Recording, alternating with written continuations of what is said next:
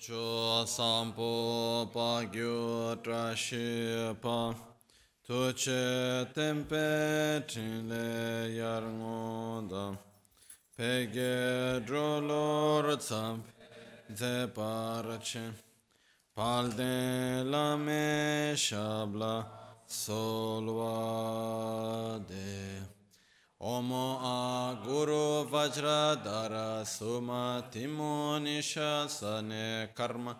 Uta Vardanya Shri Bar Varsa Manya Sarva Siddhi Hum Hum. Om a Guru Vajradhara Suma Timo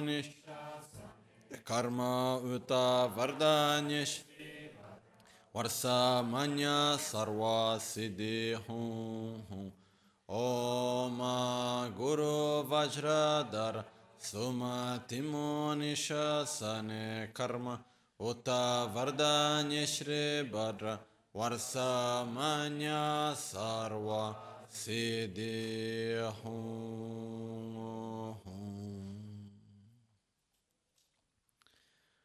Pakyuke kudan dagi lu, pakyuke sundan dagi nga, pakyuke tukdan dagi yi, tuen yerme chiktu jingi lu.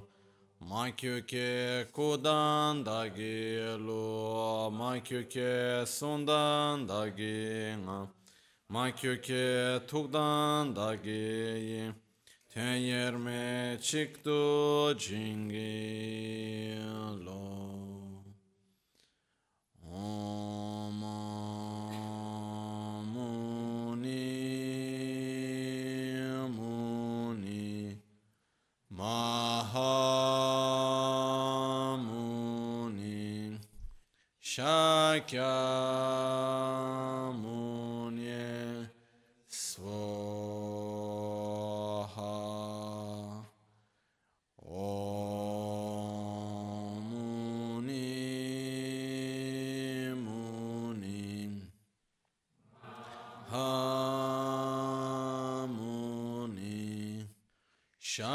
Shakya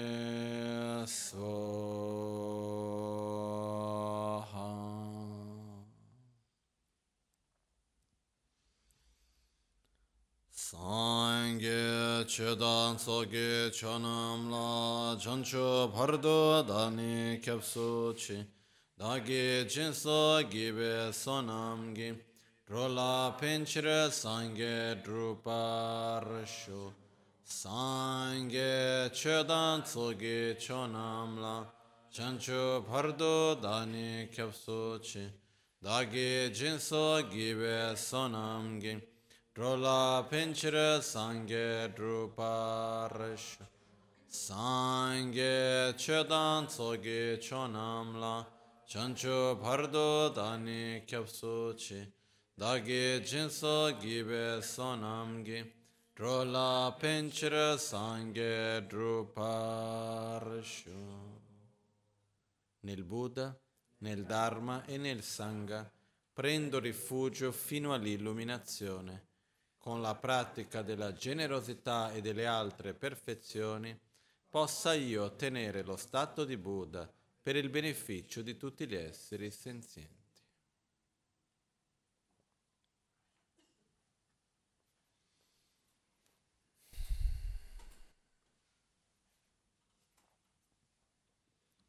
Buonasera.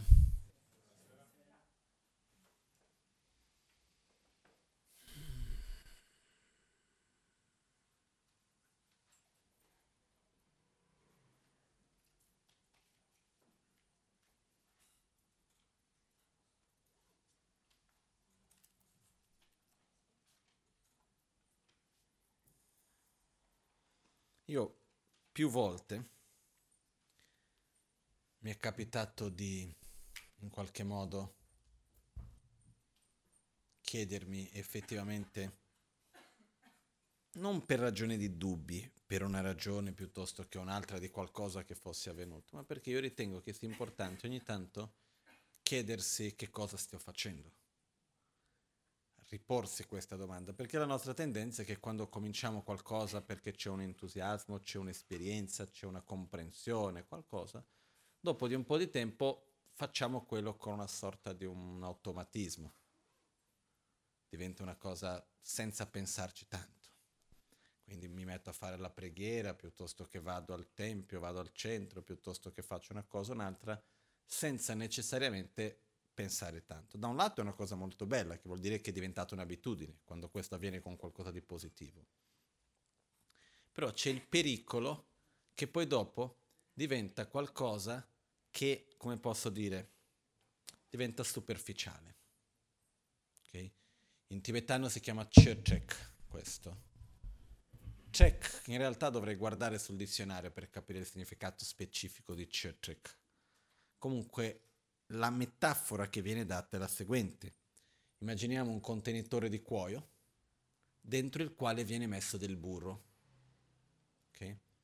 Cosa succede quando, perché i tibetani quando portavano per trasportare il burro da una parte all'altra, dove lo mettevano? In un contenitore di cuoio. Cosa succede quando tieni il burro per tanto tempo dentro un contenitore di cuoio? Il cuoio diventa impermeabile assorbe così tanto burro che dopo tu puoi rimettere quanto burro vuoi dopo, non assorbe più il burro. Okay? Quindi che cosa succede? Similmente è possibile che uno è già da così tanto tempo che fa le stesse preghiere, vede le stesse cose, senti le stesse cose, che arriva un punto nel quale sì, è lì presente, però non penetra più nella mente, non tocca più profondamente il cuore e questo è molto pericoloso. Dobbiamo stare attenti perché questo non avvenga. Questa è una cosa che è pericolosa con chiunque, con tutti, dalle persone che arrivano all'inizio, da quelli che sono da, già da tantissimi anni, a quelli che vivono una vita laica o a quelli che seguono la vita monastica, per dire.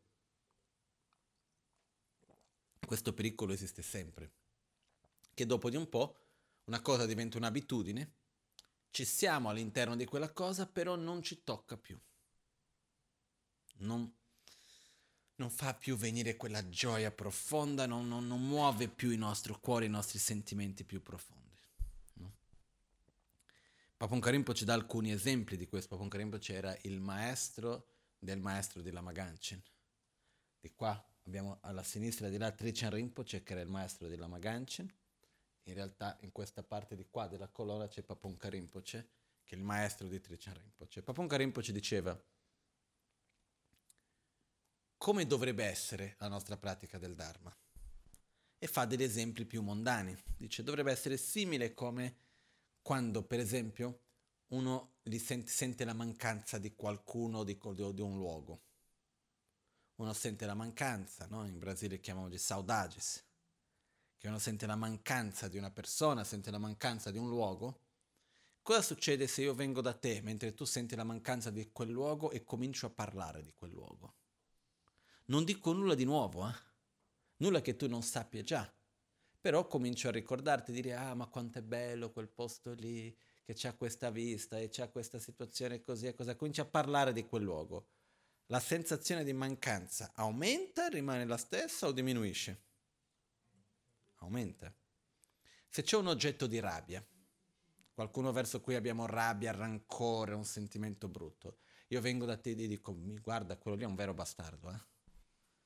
Guarda cosa ha fatto e ti dico cose che tu sai già, non c'è nessuna novità in quello che ti dico, però più parlo di quella persona e parlo male, più tocco nell'argomento, la rabbia aumenta.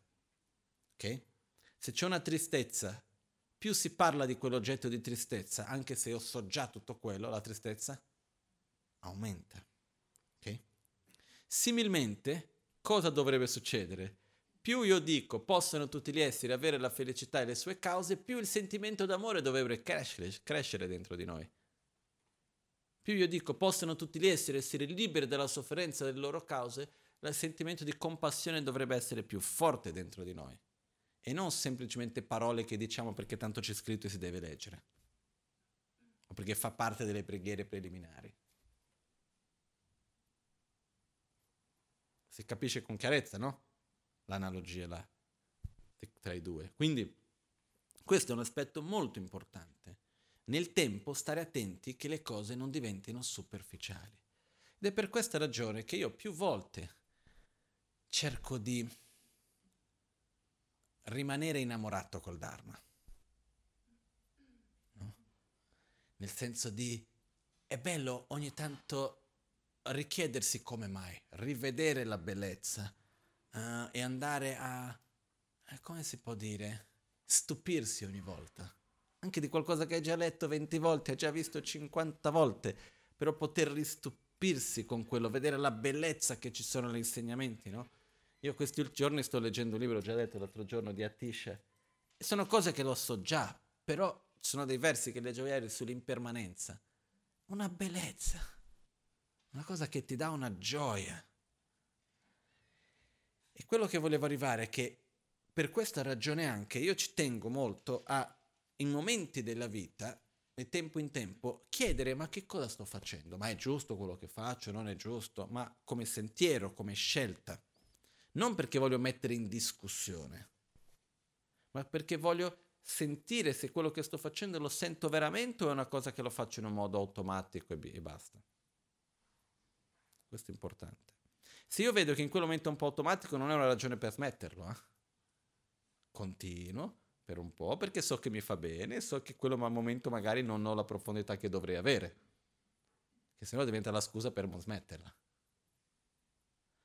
Però quello che io vedevo, che è il punto che volevo dire in realtà, che più volte io ho fatto il fatto, osservato e cercato di capire com'è, che cosa faccio, eccetera, più vado avanti, più vedo questo, più vedo il quanto è bello il Dharma. Il Dharma come processo interiore di crescita di ognuno di noi. E come effettivamente, non è perché questo è detto nei testi, effettivamente è l'unica cosa, è l'unico rifugio sicuro che noi abbiamo. come spesso davanti alla malattia, di che cosa ci possiamo veramente fidare? Del Dharma. Ovviamente dobbiamo andare dai medici, dobbiamo curarci, dobbiamo fare tutto questo, ci sono gli amici, ci sono le persone che ci amano, tutto questo ci aiuta, su quello non ci sono dubbi. Ma in fondo quello che ci possiamo affidarci durante la vita, nei momenti di gioia, di salute, di malattia e infine la morte, è il Dharma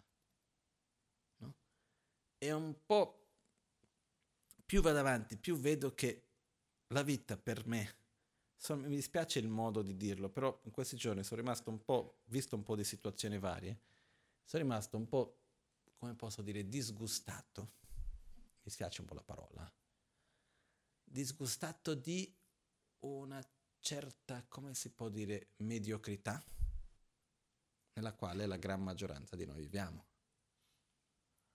Che cosa voglio dire con questo? Non voglio dilungarmi su questo punto, eh?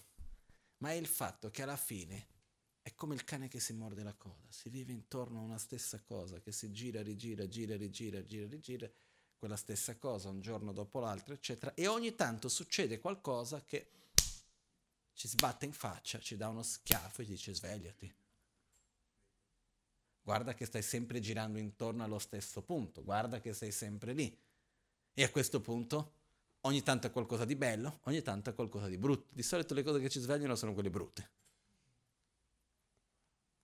Quindi, e sono belle quando avvengono, in parte perché ci forzano a dover riguardarci e dire chi sono io, cosa voglio fare, dove voglio andare. E finché non ci poniamo queste domande seriamente, difficilmente ci porremo a meditare seriamente. Finché noi non, non, non andiamo veramente a, a credere nella nostra mortalità, nel senso di avere un'esperienza non concezionale della nostra propria mortalità, difficilmente andremo a porci a meditare in modo veramente costante e serio. Mi dispiace se lo dico così direttamente, però un po' sono i fatti di quello che si vede, o no? Perché finché non abbiamo un'esperienza diretta, non concettuale della nostra propria mortalità, viviamo la vita come se fossimo immortali. Per il quanto che concettualmente diciamo che non sia vero. No, io morirò, sì, lo so. Però mettiamo la nostra energia al 99,9999 dove? Nelle cose solo di questa vita. Quindi vuol dire che io vivo per questa vita, vivo per le cose che sono solo qui. La meditazione serve per questa vita fino a un certo punto. Bello, ottimo, un bellissimo strumento, meraviglioso, però poi quando le cose vanno bene, lascia stare. Questo succede spesso. Sto un po' generalizzando, eh? Quindi il punto è, nel momento in cui io mi guardo e mi faccio la domanda, chi sono? Dove vado? Cosa voglio diventare? Dove sto andando? E sento che io sono qualcosa che va molto al di là di questo corpo, di questa immagine, del contesto in cui io vivo e devo curare ciò che continua. Questa è la cosa più importante. Devo prendere cura di ciò che continua oggi, domani, dopodomani e così via. Quindi curare ciò che trascende ciò che è solo di questa vita, ciò che trascende questa vita. In questo modo finisco a curare anche questa vita stessa. Questo è poco ma sicuro. Perché poi quelli che sono veramente contenti quando guardiamo in giro sono quelli che sanno curare ciò che trascende questa vita. Più diventiamo ossessionati per le cose che sono solo di questa vita, più soffriamo tra i nostri vari conflitti che vengono a generarsi. Quindi, sedersi e meditare, come nella pratica dell'autoguarigione, è bellissimo, serve per, a tanti livelli, dal livello per rilassarci un po', per avere la mente più rilassata, per toglierci le varie tensioni, per guarirci a livello più grossolano, così, fino ad apportarci per l'illuminazione effettivamente. Okay? Quello che accade è che questo momento che stiamo anche spiegando della pratica è un momento in cui la meditazione che andremo a spiegare adesso serve sia per rilassarsi, a livello molto grossolano, così per dire, sia come un metodo per aiutarci a veramente poter uscire dal ciclo di sofferenza. Ok? Quindi, quello che succede è che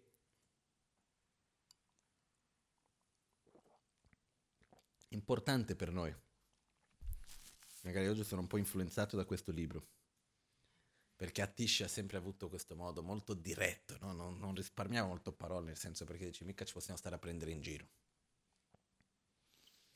E il punto è, ok, guardiamoci in faccia, vediamo le cose in un modo chiaro, senza stare un po' a dire sì, ma va tutto bene. Sì, va tutto bene finché non ci sono i problemi.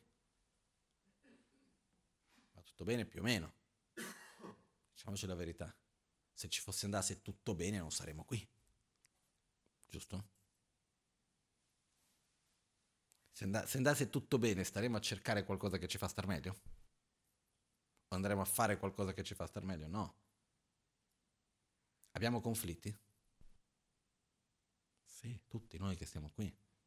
Abbiamo paure, ansia, tristezze, eccetera, eccetera. Abbiamo. Quindi non è che va tutto bene. Sì, va tutto bene perché in generale siamo fortunati. Però se andiamo a vedere su un certo punto non è che va tutto bene.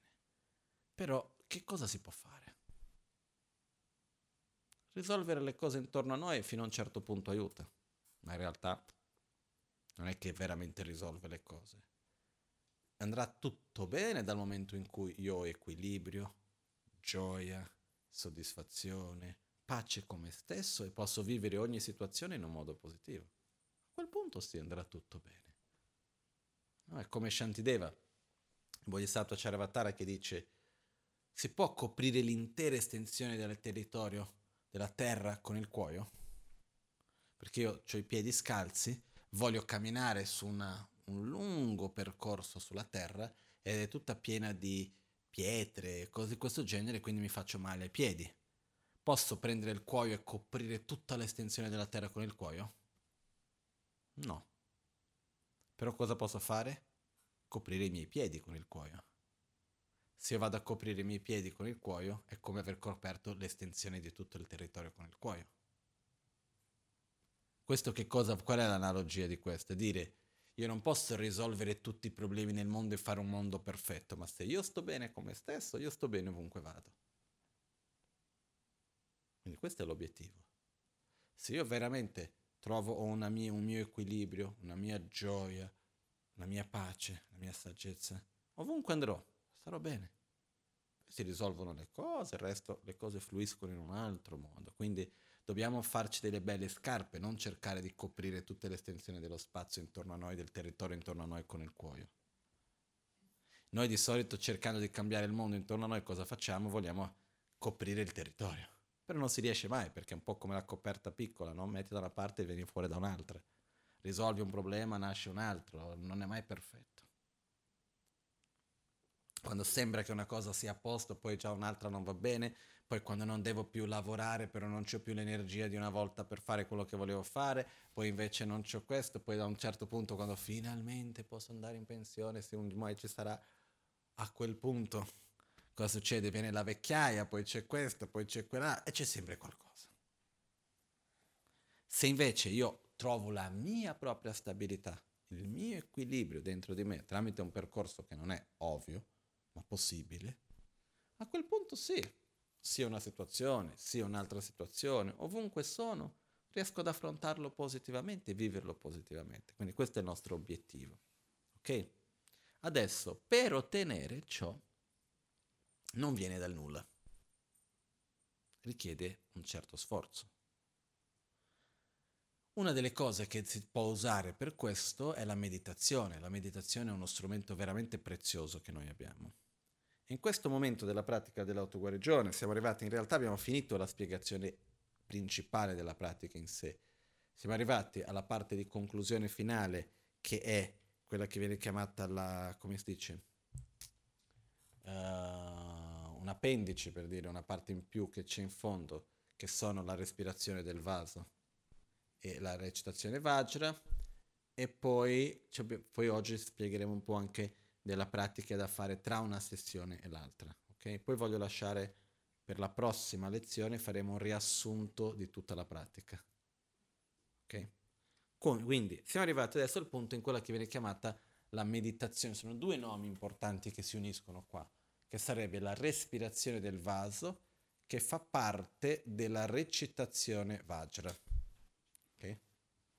La recitazione da Vajra o Dorje Depa è una parte, una parte molto importante della pratica in generale nel sentiero Vajrayana, nel Tantra, che viene fatta in due momenti, durante lo stadio di generazione e durante lo stadio di completamento. La principale differenza tra generazione e completamento è che nello stadio di generazione si va ad immaginare, a simulare. Nello stadio di realizzazione si va a effettuare quello che si è immaginato prima. Okay? Questa è una delle differenze. Quindi partiamo dallo stadio di generazione. In questa meditazione l'obiettivo principale è far assorbire, come abbiamo detto la settimana scorsa, è far assorbire i venti nel canale centrale in modo che si possano dissolvere nel nostro cuore, assorbire nel cuore ed entrare in uno stato di coscienza molto profondo, cosiddetta la chiara luce. Ok? Quindi quello che noi faremo è, per fare questo, sono, c'è della visualizzazione, della respirazione e della recitazione. C'è un modo di fare questa recitazione che è verbale e c'è un modo in silenzio anche. Okay? Però ci sono alcuni punti in comune che cominciamo da questi. Prima di tutto dobbiamo visualizzare il nostro corpo come un corpo di luce. Quindi e questo in se stesso è già una pratica di meditazione, che è quella di sedersi in silenzio e visualizzare il proprio corpo, si chiama Tonrak in tibetano, e visualizzare il proprio corpo come un corpo di luce, quindi senza gli organi interni, senza questo aspetto solido come abbiamo adesso, però semplicemente sedersi e immaginare tutto il corpo come uno spazio vuoto ripieno di luce. E la cosa che si deve cercare di fare è visualizzarsi dall'interno. Perché la cosa più normale è che quando noi andiamo a immaginare, come ci visualizziamo? Un corpo di luce. O come se stessimo a guardare uno specchio, o come se io sto a guardare qua le braccia le mani, come se stessi guardando me stesso, no? È importante cercare di visualizzarsi dall'interno all'esterno, come se noi fossimo dentro del nostro corpo, come siamo effettivamente, no? Però diciamo come se gli occhi fossero dentro. Ok? Quindi questa meditazione in silenzio cominciamo semplicemente osservando il corpo come un corpo di luce. Queste sono delle preparazioni per fare bene la recitazione Vajra. Quindi per prima cosa andiamo a osservare tutto il corpo come essendo un corpo di luce. Immaginiamo un corpo puro. Eh, siamo, prima di questo abbiamo già fatto l'autogenerazione come la divinità o come Vajrasattva, uno dei cinque diani Buddha, una delle cinque grandi madri, quindi già ci visualizziamo in uno stato puro. Ok? Quindi questo è uno dei punti importanti. In questo stato rimaniamo lì. Questa è una cosa che va allenata, non è una cosa che nasce da un giorno all'altro. Quindi cominciamo semplicemente osservando tutto il corpo come un corpo di luce. Una delle cose belle è che quando cominciamo a osservare verso dentro di noi e vedere il corpo come luce, è come se si perde momentaneamente un po' il riferimento di spazio e di grandezza. Quindi è come se immaginiamo che questo corpo è fatto di luce però all'interno del corpo c'è uno spazio infinito. Okay? E rimaniamo su questo per un tempo possibile. Quindi questo è un primo punto. Quindi quello che accade è più io faccio la meditazione su questo, più facile dopo avverrà quando andrò a fare la meditazione più velocemente. Per dire, se io durante tre mesi faccio tutti i giorni 10 minuti di questa meditazione, successivamente quando andrò a fare, visualizzo il mio corpo come un corpo di luce, viene più facile. Okay? Poi dopo, all'interno di questo corpo di luce, andiamo a inserire i nostri canali e i chakra. Quindi abbiamo il canale centrale che viene dalla fronte e scende fino a circa, in realtà, quattro dita sotto l'ombelico e dove i canali laterali entrano. Il canale centrale va fino alla fine della spina dorsale. Poi abbiamo i due canali laterali che escono dalle due narici e dove c'è ogni chakra si incrociano, girano intorno e continuano dallo stesso lato, poi girano, continuano, al cuore girano due volte, continuano, all'ombelico girano una volta e subito dopo entrano nel canale centrale. Ok? Quindi questi punti sono i nostri chakra. Ci sono pratiche con vari tipi di numeri di chakra. Adesso andiamo a mettere l'enfasi principalmente su 5 chakra, però in realtà sono pratiche con 4, con 3, con 2, con 1, con 7, con 5, con 32, con 64, quella con più chakra che conosco è 64, quindi non è perché una, qualcuno mi chiede, ah ma in quella tradizione sono 7, qui sono 5, come mai? È un'enfasi diversa che si va a mettere nei vari punti di energia del corpo, questo momento non, non dobbiamo mettere l'enfasi nei chakra, ma sì nei canali quindi canale centrale, canale destro e canale sinistro. Con questo, una delle cose che possiamo anche fare come preparazione è immaginare che noi entriamo insieme con la respirazione, entriamo dentro i canali e osserviamo i nostri canali sottili dall'interno. Non è facilissimo, però è come se noi entrassimo dentro il canale centrale e quando siamo lì in basso guardiamo in alto. Vediamo il canale centrale che sale. Poi andiamo verso l'alto, poi scendiamo, vediamo, poi vediamo verso il cuore, ci sono otto entrate, che sono gli altri canali. Vediamo, i, vediamo il chakra dell'ombelico 64 come fossero altri tubi che passano, che sono gli altri canali di energia che flu- fluiscono. È come se noi potessimo viaggiare all'interno del canale centrale. Okay? Questo è un esercizio che si può anche fare, che è una preparazione per allenarci su questo. Perché dopo, se io devo visualizzarmi dall'interno, non è così ovvio. Quindi questi sono esercizi che ci aiutano a prepararci. Quindi visualizziamo che viaggiamo all'interno dei nostri vari canali, dei chakra che guardiamo dal basso verso l'alto, dall'alto verso il basso, quindi andiamo a viaggiare dentro il nostro corpo sottile.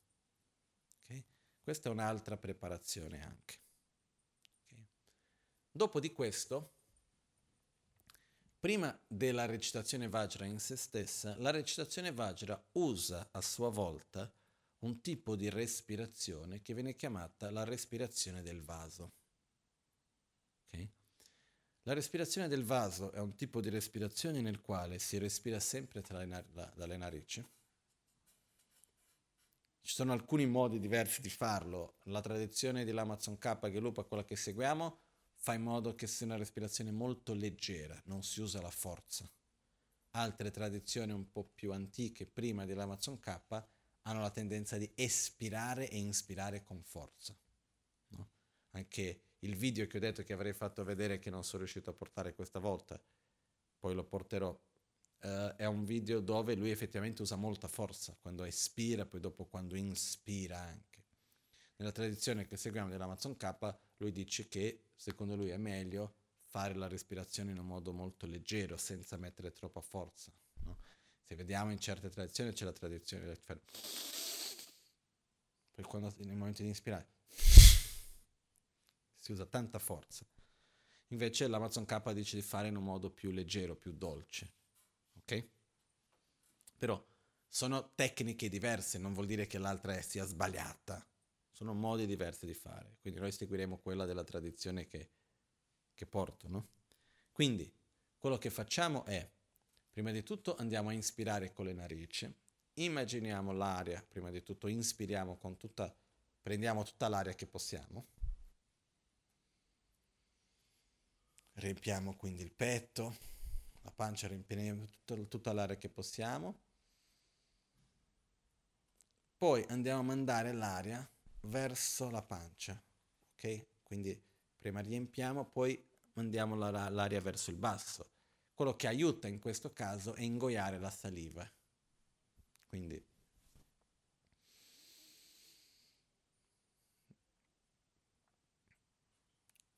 quando ingoiamo la saliva dobbiamo fare una forza per spingere verso il basso. Quando facciamo quella forza l'aria anche viene spinta verso il basso e l'aria va portata sotto all'ombelico, quindi una respirazione addominale. Okay? Allo stesso tempo che l'aria va mandata verso il basso, andiamo a contrarre i muscoli del sedere e tirare l'energia verso l'alto.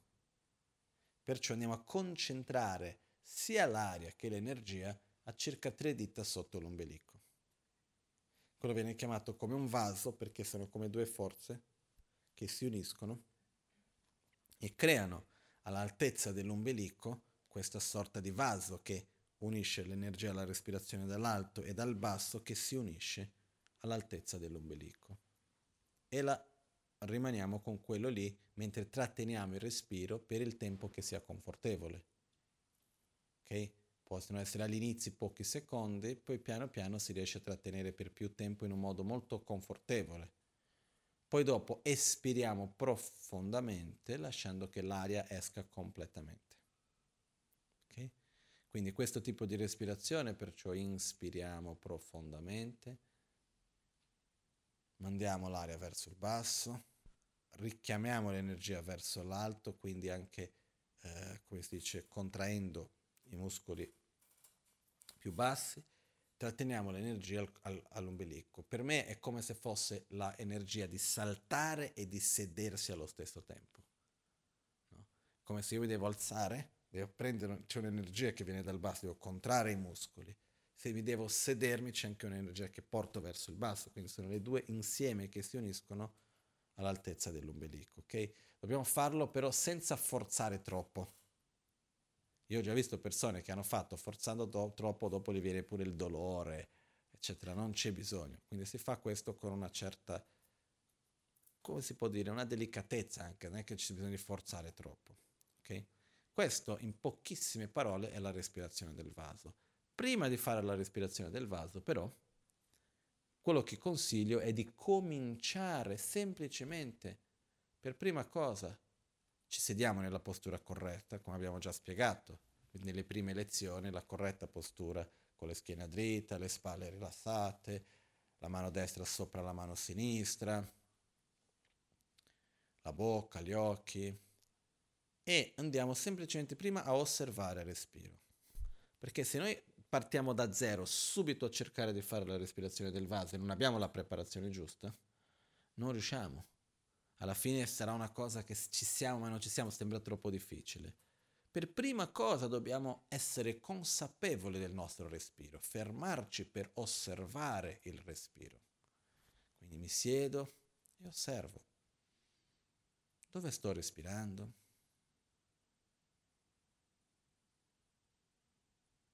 Dove va l'aria?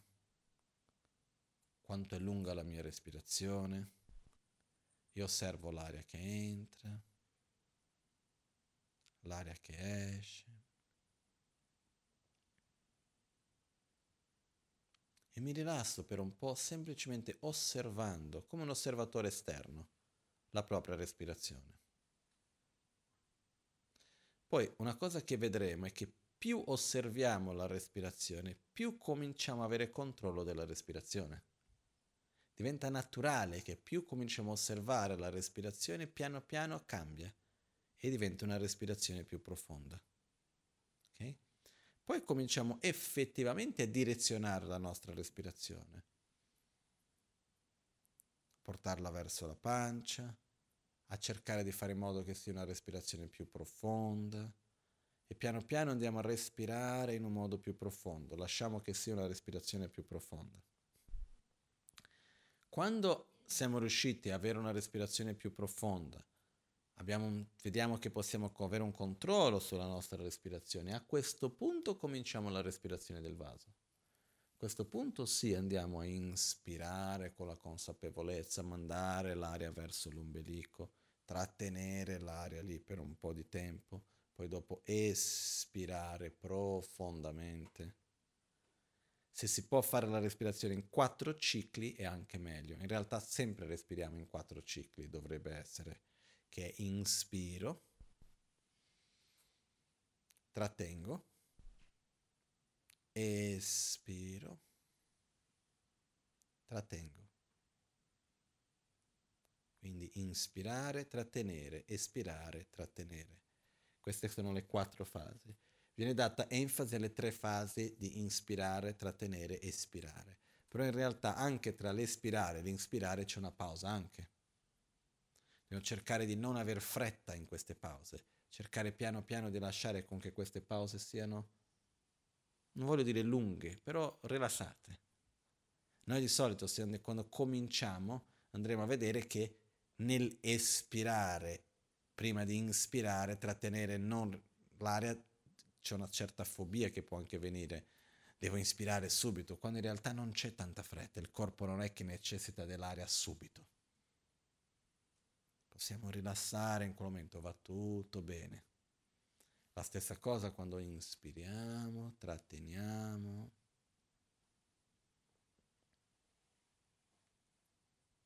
E piano piano espiriamo. Ok? In realtà se noi facciamo solo questo già è un qualcosa che ci aiuta tantissimo. Ok? Con la respirazione del vaso andiamo ad aggiungere che visualizziamo i nostri canali, visualizziamo che l'aria entra dai due canali laterali, va fino verso la base dove entra nel canale centrale, lì dove entra nel canale centrale si trattiene, quindi andiamo a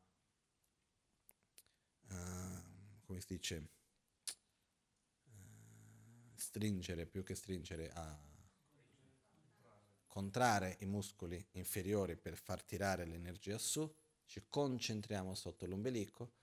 Può succedere che mentre si fa questo venga calore, è normale, questo genera calore, quindi questa è una cosa che fa anche bene in questo senso ed è abbastanza normale, non c'è nulla di strano, ah no, io ho la realizzazione in particolare perché ho sentito calore, no, è la cosa più normale che c'è, è che si generi calore se uno lo fa nel modo corretto. Quindi anche molto fa abbastanza, c'è un, un punto di riferimento abbastanza facile per sapere se la stai facendo bene o male. Se ti genera calore vuol dire che la stai facendo bene, se non generi calore non voglio dire che sei completamente sbagliato, però qualcosina non va. Ok? Quindi questa è una cosa che c'è, però non, non, non fissarvi adesso sul generare calore. Non è che adesso uno deve fissare la mente, no, ma c'è calore, non c'è calore, metti il termometro piuttosto che... No, non è quello l'obiettivo, ok? Però lo, adesso, quindi uno fa questo, poi ci sono alcuni modi diversi di visualizzare mentre uno fa questo. Uno dei modi che c'è è che quello inspiriamo, rimane sotto all'ombelico per un po', poi espiriamo e quando espiriamo immaginiamo che l'aria entra nel canale centrale, riempie il canale centrale e esce dall'alto. Perché dall'alto comunque c'è un collegamento, no? se noi vediamo anche come è fatto il nostro corpo. Perciò immaginiamo che l'aria riempie ed esce dall'alto. Quando fa il giro, il canale centrale comincia dalla nostra fronte. Ok? Quindi c'è questo giro che l'aria esce dall'alto. Questo è uno dei modi che si può fare questo. Ci sono altri modi anche in cui nel momento di espirare uno immagina che l'aria si dissolve nel corpo invece di uscire, ci sono tanti modi, però cominciamo con questo. Ok? Io direi una cosa per oggi, facciamo qualche minuto della respirazione, in modo anche da ricordarsi bene dopo, perché solo parlare certe volte poi dopo le cose pratiche, è chiaro che c'è la registrazione e tutto, però è importante anche fare un po' l'esperienza. Ok? Facciamo 5 minuti. Perciò ci sediamo con la schiena dritta, una posizione confortevole.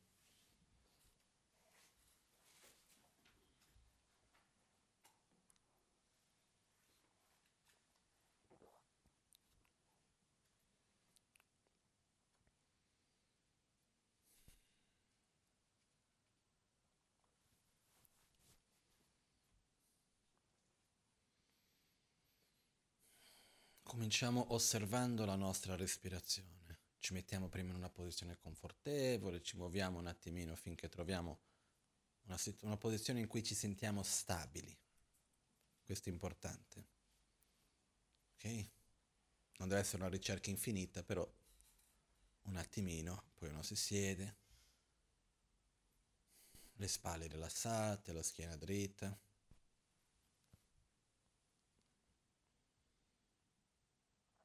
La testa leggermente in avanti, la bocca rilassata, gli occhi leggermente chiusi.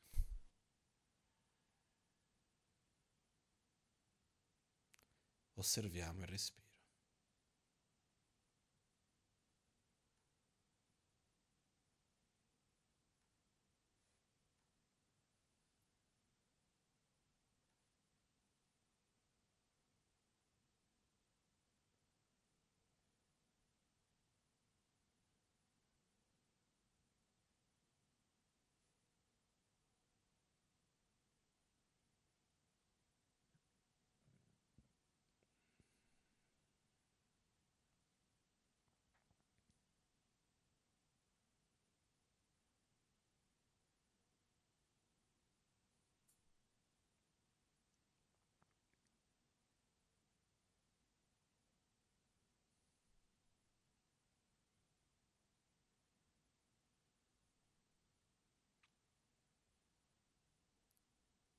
Piano portiamo la respirazione a una, una respirazione più profonda.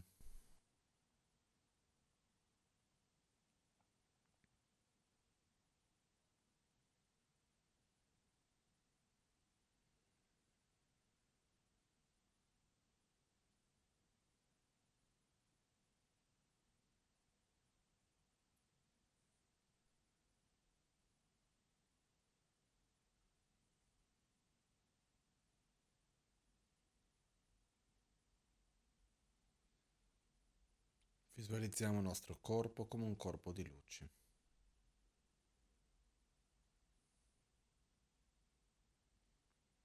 Un corpo di luce con uno spazio interiore infinito.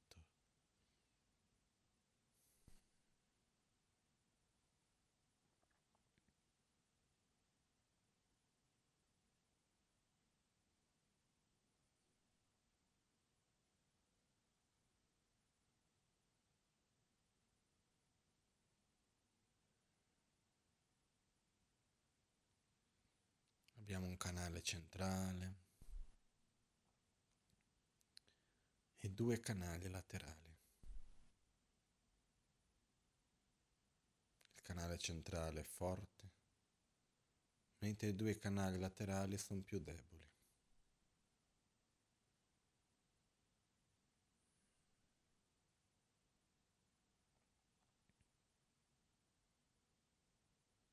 Inspira.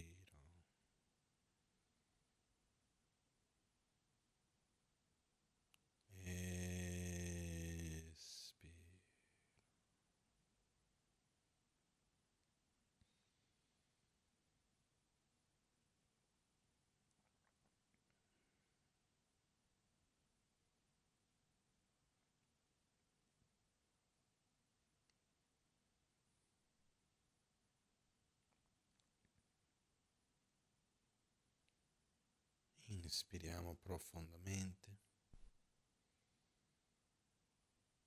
Portiamo l'aria sotto l'ombelico,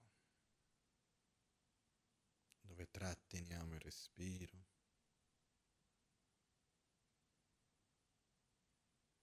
finché confortevole e poi espiriamo profondamente.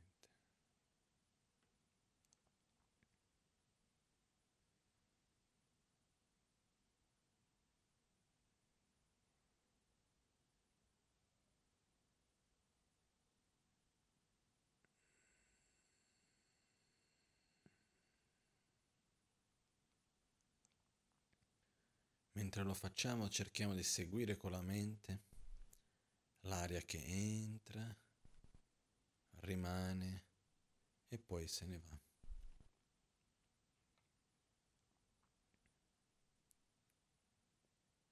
Inspira.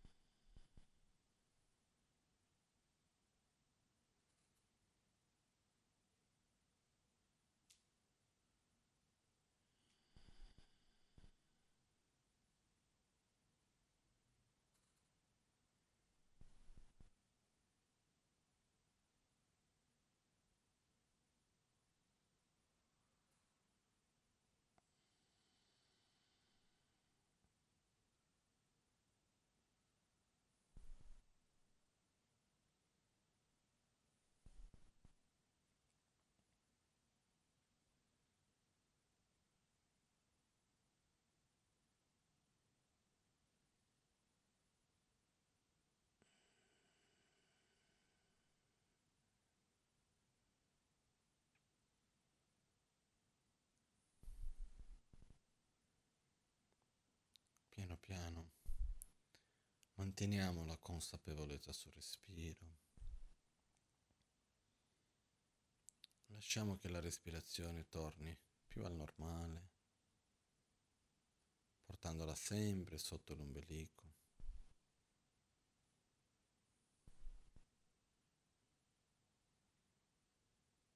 Apriamo gli occhi, muoviamo le mani.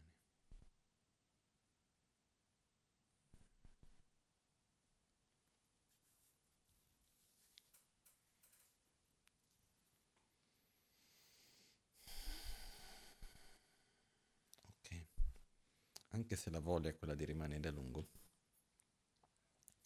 Continuiamo con la spiegazione.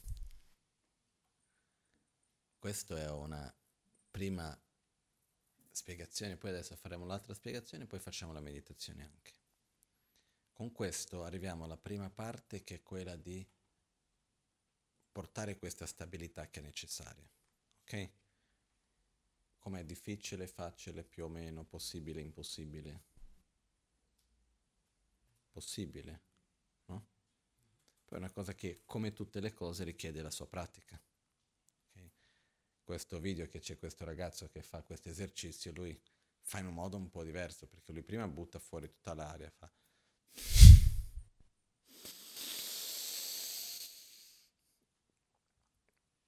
Poi con l'aria che rimane sotto, lui fa tutti gli esercizi per un minuto, due minuti, il tempo che è, poi quando finisce butta fuori l'aria un'altra volta e si vede proprio che l'aria è rimasta lì e gli vengono anche dei piccoli rutti ogni tanto perché ha trattenuto l'aria così tanto dentro che rimane ancora intrappolata un po' di aria dentro anche dopo che ha già espirato. No? Comunque non è questo il tipo di respirazione che stiamo facendo noi qui, è una respirazione molto più soft, più gentile in questo modo, più leggera. Quello che succede, questa è la respirazione del vaso okay, che, vengono, che viene usata in tante pratiche diverse, questo tipo di respirazione. E, ehm, ok. Adesso invece quello che avviene è la cosiddetta recitazione Vajra. La recitazione Vajra può essere fatta in tanti modi diversi. La recitazione Vajra viene anche chiamata recitazione mentale, Yide, in alcuni casi. Adesso vi spiegherò due modi di fare la recitazione Vajra. Ci sono anche altri modi possibili, ok? Una in silenzio e una non in silenzio.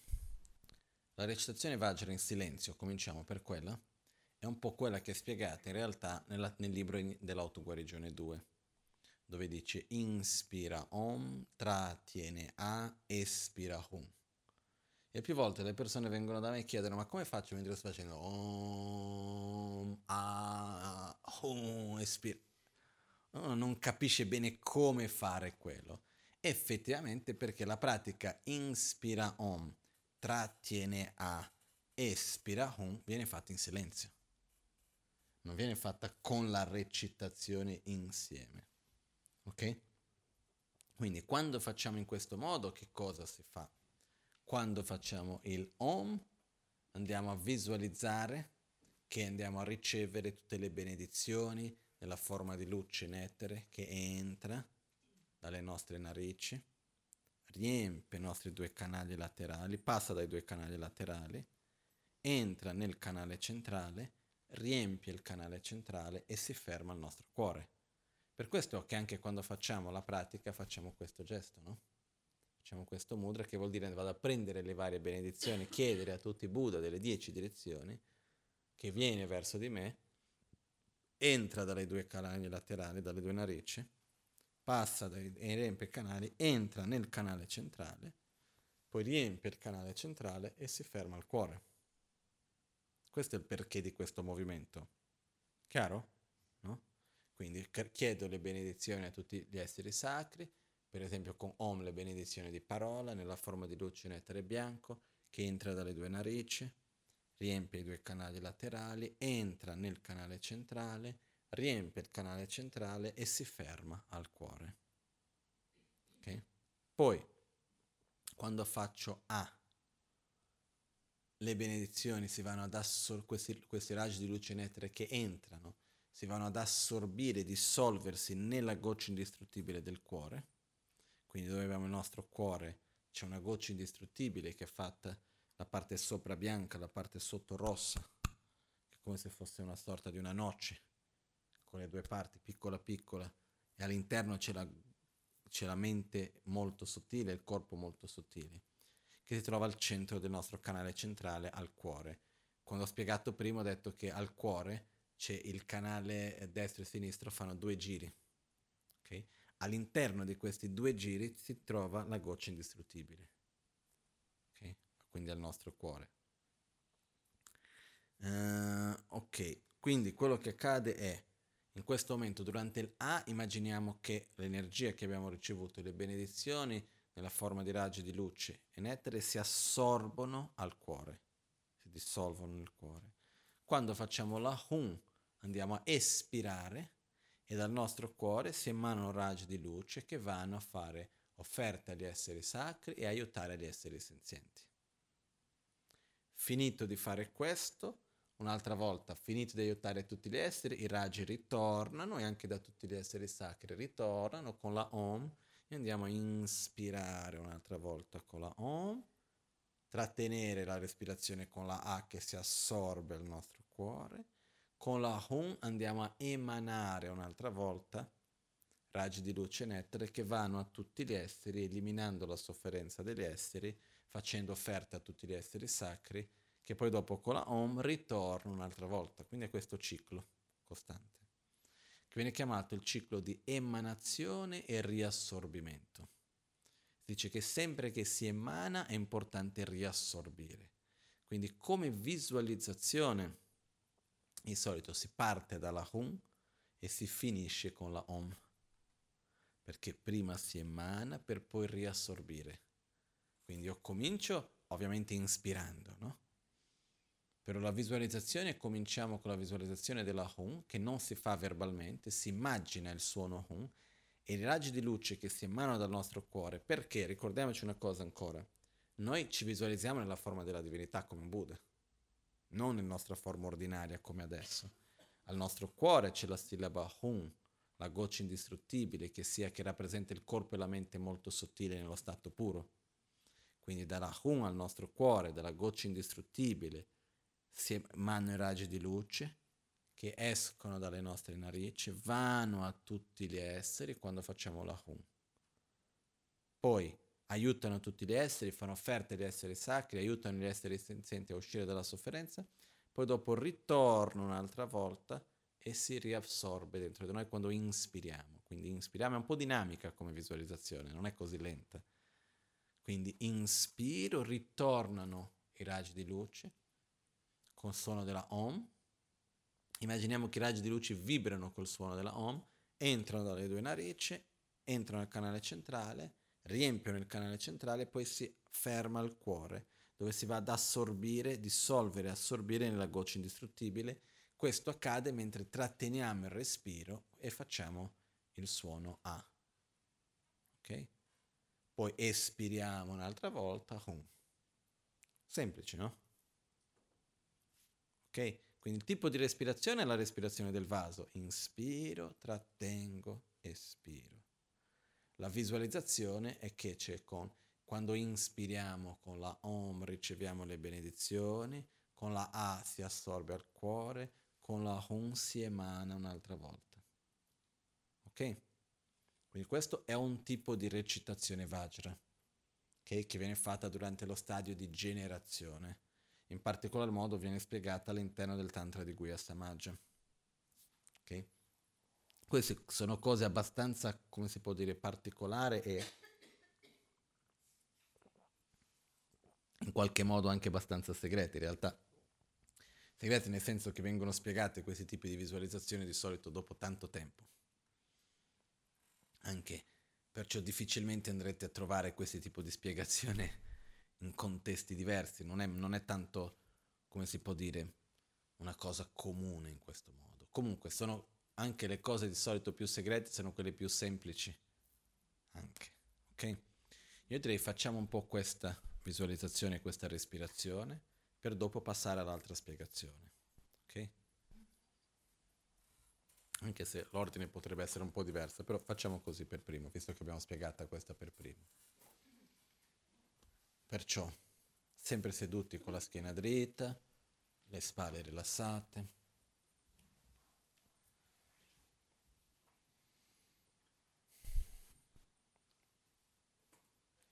Questo tipo di respirazione poi dopo può servire anche per le pratiche come il Tonglen e tante altre pratiche, ok? Però adesso ci concentriamo su questa. Le spalle rilassate, gli occhi leggermente chiusi guardando verso il basso.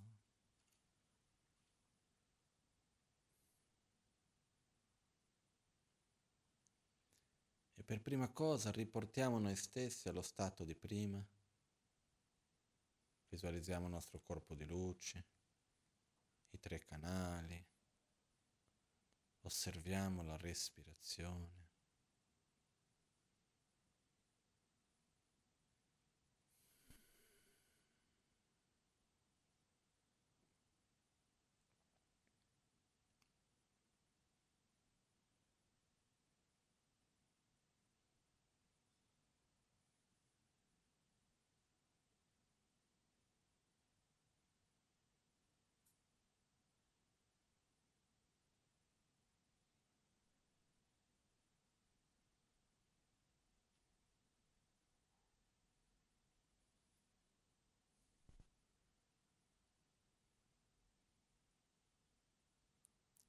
Piano portiamo il respiro sotto l'ombelico.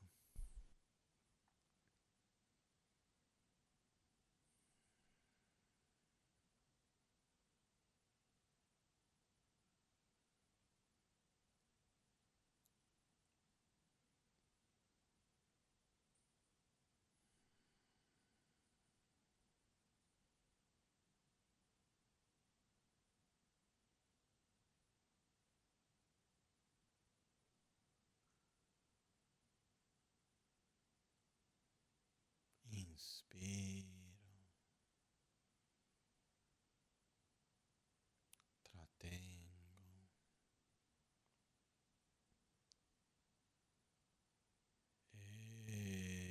Espiro.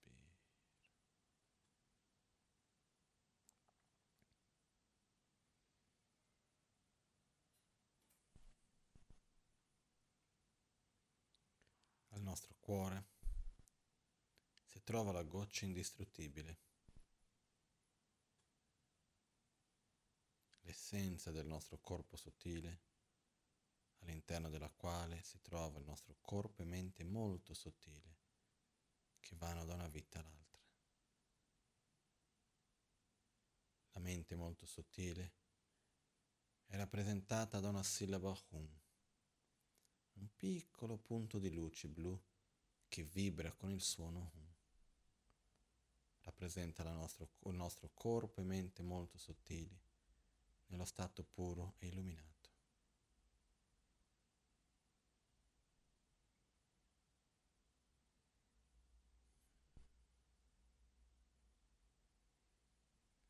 Espiriamo profondamente raggi di luce nettare si emanano dalla Hum al nostro cuore raggi di luce nettere che sono della natura di amore, di compassione, di saggezza, andando nelle dieci direzioni, toccando al cuore di ogni essere vivente, eliminando le loro sofferenze, guidandoli a uno stato di gioia e di pace. I raggi di luce vibrano con il suono Hum. Quando espiriamo, recitiamo in silenzio il suono Hum. Poi inspiriamo, ricevendo tutte le benedizioni degli esseri sacri e le emanazioni che hanno portato gli esseri allo stato di Buddha, si ritornano entrando dalle narici con il suono Om.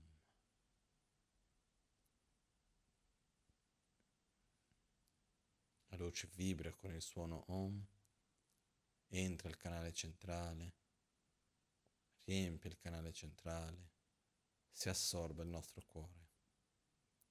Tratteniamo il respiro con il suono A, mentre le luci si dissolvono e si assorbono profondamente nella hum al cuore, nella goccia indistruttibile, nel nostro corpo e mente molto sottili in uno stato puro. Inspiro Om, trattengo A, espiro Hum.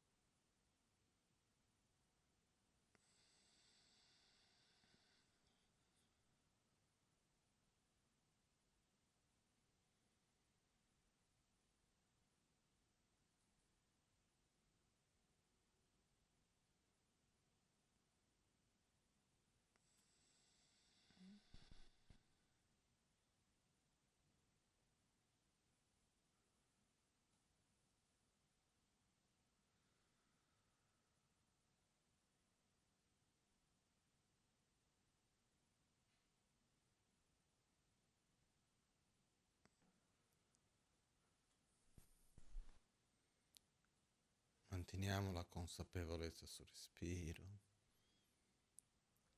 Lasciamo che l'ultima Om entri e la A si assorbi al nostro cuore.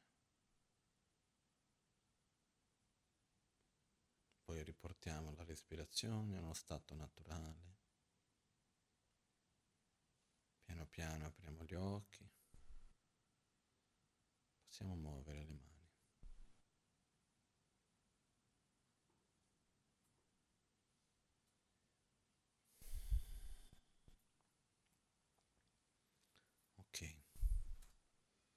Quindi questa è la recitazione Vajra in silenzio.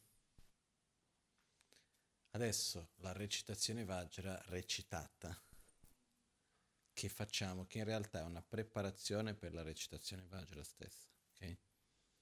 Quello che andremo a fare, andremo a prima fare il Om, poi il A e poi dopo Hum. E mentre facciamo questo, Visualizziamo nella prima volta raggi di luce nettera di color bianco che entrano dalle due narici. Quando facciamo questo, sempre inspiriamo, portiamo verso sotto all'ombelico, riempiamo il canale centrale, si assorbe nel cuore la Om con il suono, con il colore bianco e poi espiriamo, sempre mentre siamo dentro la Om stessa. Okay? Poi, quando facciamo la A, la stessa cosa, però a questo punto raggi di luce nettere di color rosso che entrano, riempie il canale centrale e si assorbe al cuore. E poi la Hum, raggi di luce nettere di colore blu che la stessa cosa riempie e si assorbe al cuore. La Om rappresenta corpo, la A parola, la Hum mente. Quindi riceviamo le benedizioni di corpo, parola e mente che si assorbono al nostro cuore. Ok? Poi dopo di questo facciamo la Pe. Ok? Qua ci sono, io ho visto fare già i mudra in diversi modi, quello che alla fine io faccio sempre è di unire con la mano sinistra, fare il pugno vajra, che vuol dire il pollice alla base dell'indice, al cuore, e con la mano destra si mette con uh, i due diti in mezzo più il pollice, si guarda verso quella direzione e quando si fa il pe con forza, la parola pe vuol dire scopare pulire, ok? Letteralmente. E questo che cosa vuol dire? Togliere le interferenze, togliere le negatività, togliere le malattie, quindi pulire. Quindi prima riceviamo le benedizioni, è come se qualunque negatività, negatività che ci fosse viene raggruppata, in questo momento viene buttata fuori, eliminata. Poi dopo facciamo la stessa visualizzazione, prima con Om, bianco, benedizione di corpo, dopo Hum blu, benedizione di mente e alla fine il A rosso. Quando il A rosso si fa questo anche perché la sillaba A è la sillaba di lunga vita. La sillaba di Amitabha, Amitabha è una delle forme di Amitaios, o meglio Amitaios è una forma di Amitabha che è una divinità di lunga vita. La prima meditazione col Om Ahum è anche un modo per simulare in qualche modo il processo della morte stesso, dipendendo come viene fatto. Quindi prima si fa una simulazione del processo della morte, una preparazione per la morte stessa, per poi dopo fare la meditazione per la lunga vita. Quindi questa viene fatta dopo, in qualche modo per non finire la pratica anche con il processo della morte, ma finirla ricordando con la lunga vita, quindi dedicando alla lunga vita che possiamo usare questo corpo veramente al miglior modo per la pratica del Dharma. Ok? Questo è quello che noi facciamo di solito. Okay? Non è che per forza di cose uno deve respirare recitare il più lungo possibile la Om, la O, la Hum. Uh, è una cosa possibile di farlo, dipende come ognuno li vede in un modo anche migliore che cerchiamo mentre facciamo Om, quando andiamo con le dita, cerchiamo le, fare il gesto con le mani serve per direzionare la nostra mente in realtà, ok? Quindi è anche l'energia, perciò mentre faccio Om, visualizzo esattamente insieme con le mani. Okay?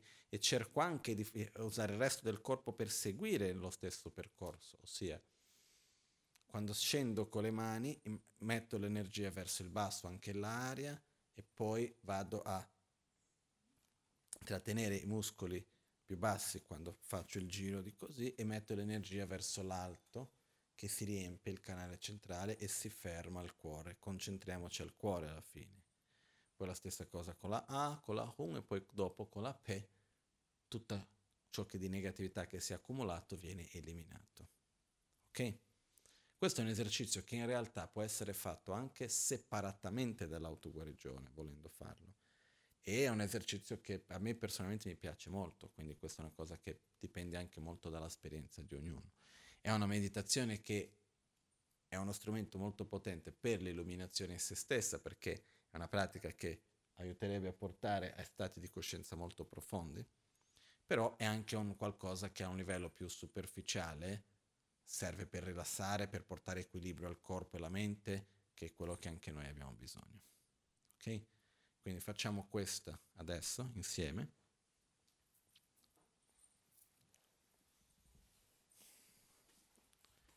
Facciamo per un attimo la respirazione, meditazione sul respiro, modo di portarci, quello è sempre buono come una preparazione, ok?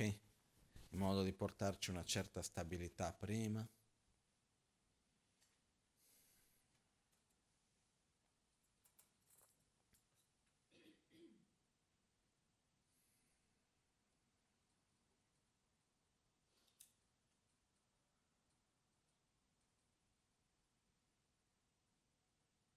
Visualizziamo il canale centrale, i due canali laterali.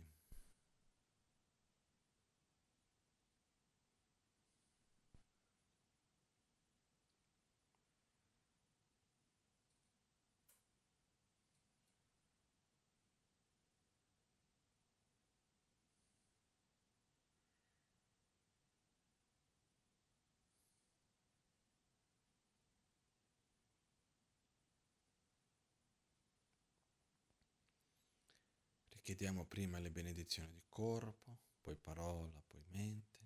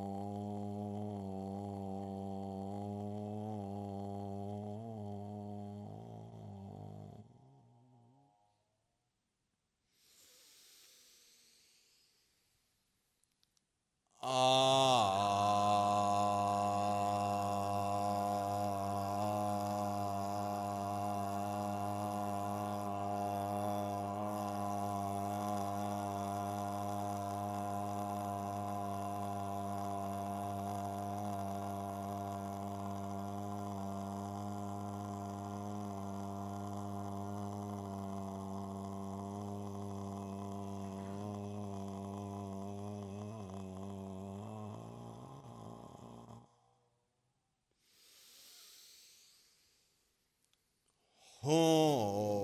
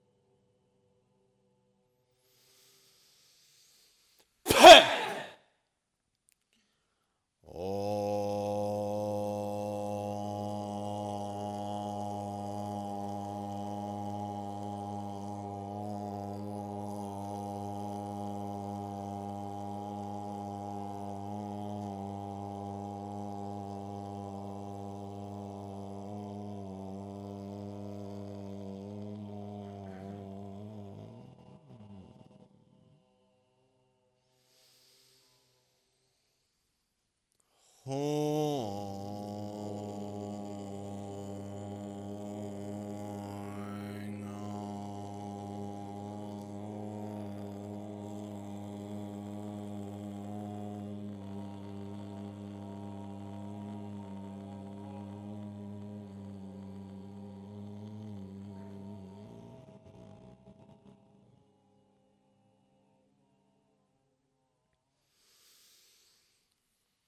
啊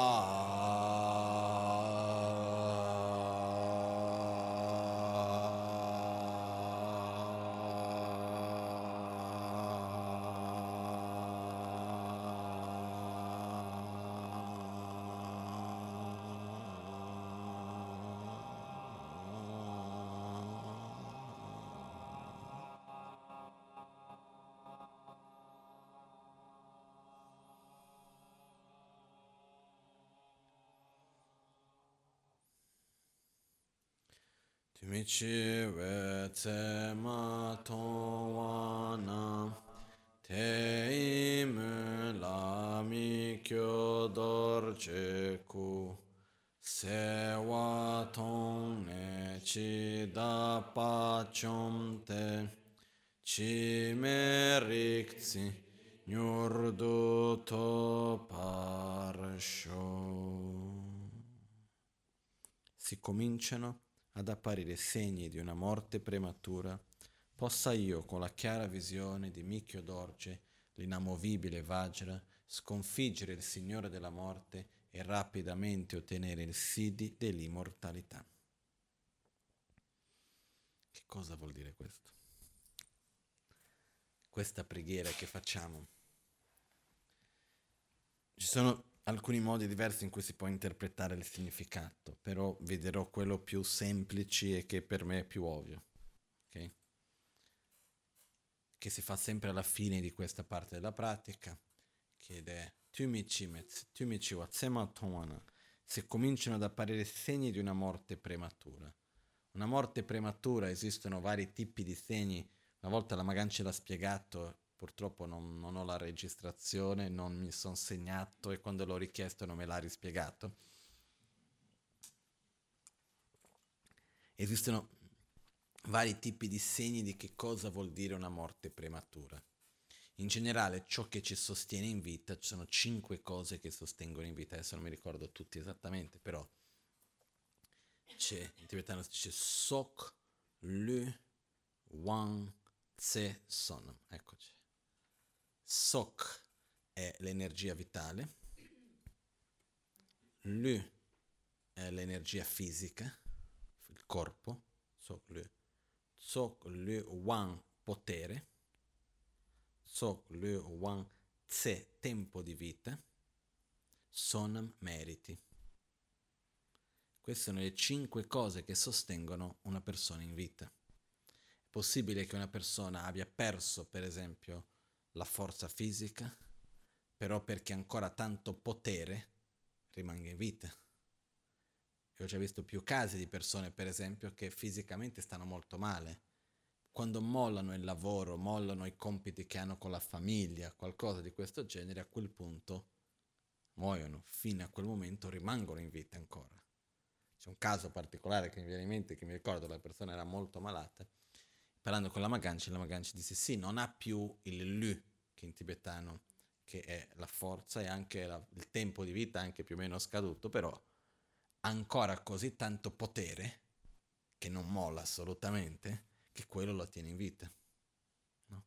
Questo, ci sono tanti casi che si possono vedere di questo. Perciò quello che ci tiene in vita in generale sarebbe queste cinque caratteristiche, perciò la forza del corpo, uh, l'energia vitale, che viene chiamato Sok, Lu, che è il corpo, Wang, che è potere, quindi influenza, potere, Sok, Lu, Wang, Tse è il tempo di vita e Sonam i meriti, quindi l'energia positiva generata per rimanere in questa vita. Okay? Uh, una morte prematura vuol dire morire prima che queste cose siano finite. La morte prematura a principio sarebbe una morte che arriva prima che queste cinque caratteristiche siano finite, perché quando sono finite a quel punto non c'è più nulla da fare. Però prima che questo sia finito uno può morire. Questo di solito accade per esempio in un incidente una malattia che magari viene in un momento nel quale effettivamente la persona ancora aveva un buono stato di salute, una malattia, un virus, un qualcosa di improvviso, eccetera. Questi solito sarebbero le, le morti uh, premature, ok? Ci sono anche tanti modi, a me mi hanno fatto sempre un po' ridere come si fa per vedere se ci sono segni effettivi di una morte prematura o meno vicini alla morte, se uno non vede più bene la propria ombra, piuttosto che ci sono tanti modi di fare questo, ma sinceramente mi sembrano cose un pochettino, come si può dire, che si possono applicare su certi casi, no? C'è uno che dice se tu metti il polso non vedi più la mano, vuol dire che sei magro, no? È che nessuna grande superstizione, ok? se uno mette così a un certo punto non vede più il polso, che vede oltre, sarebbe che è un segno di una morte prematura, vuol dire che sei così magro che effettivamente fra un po' non ce la fai più.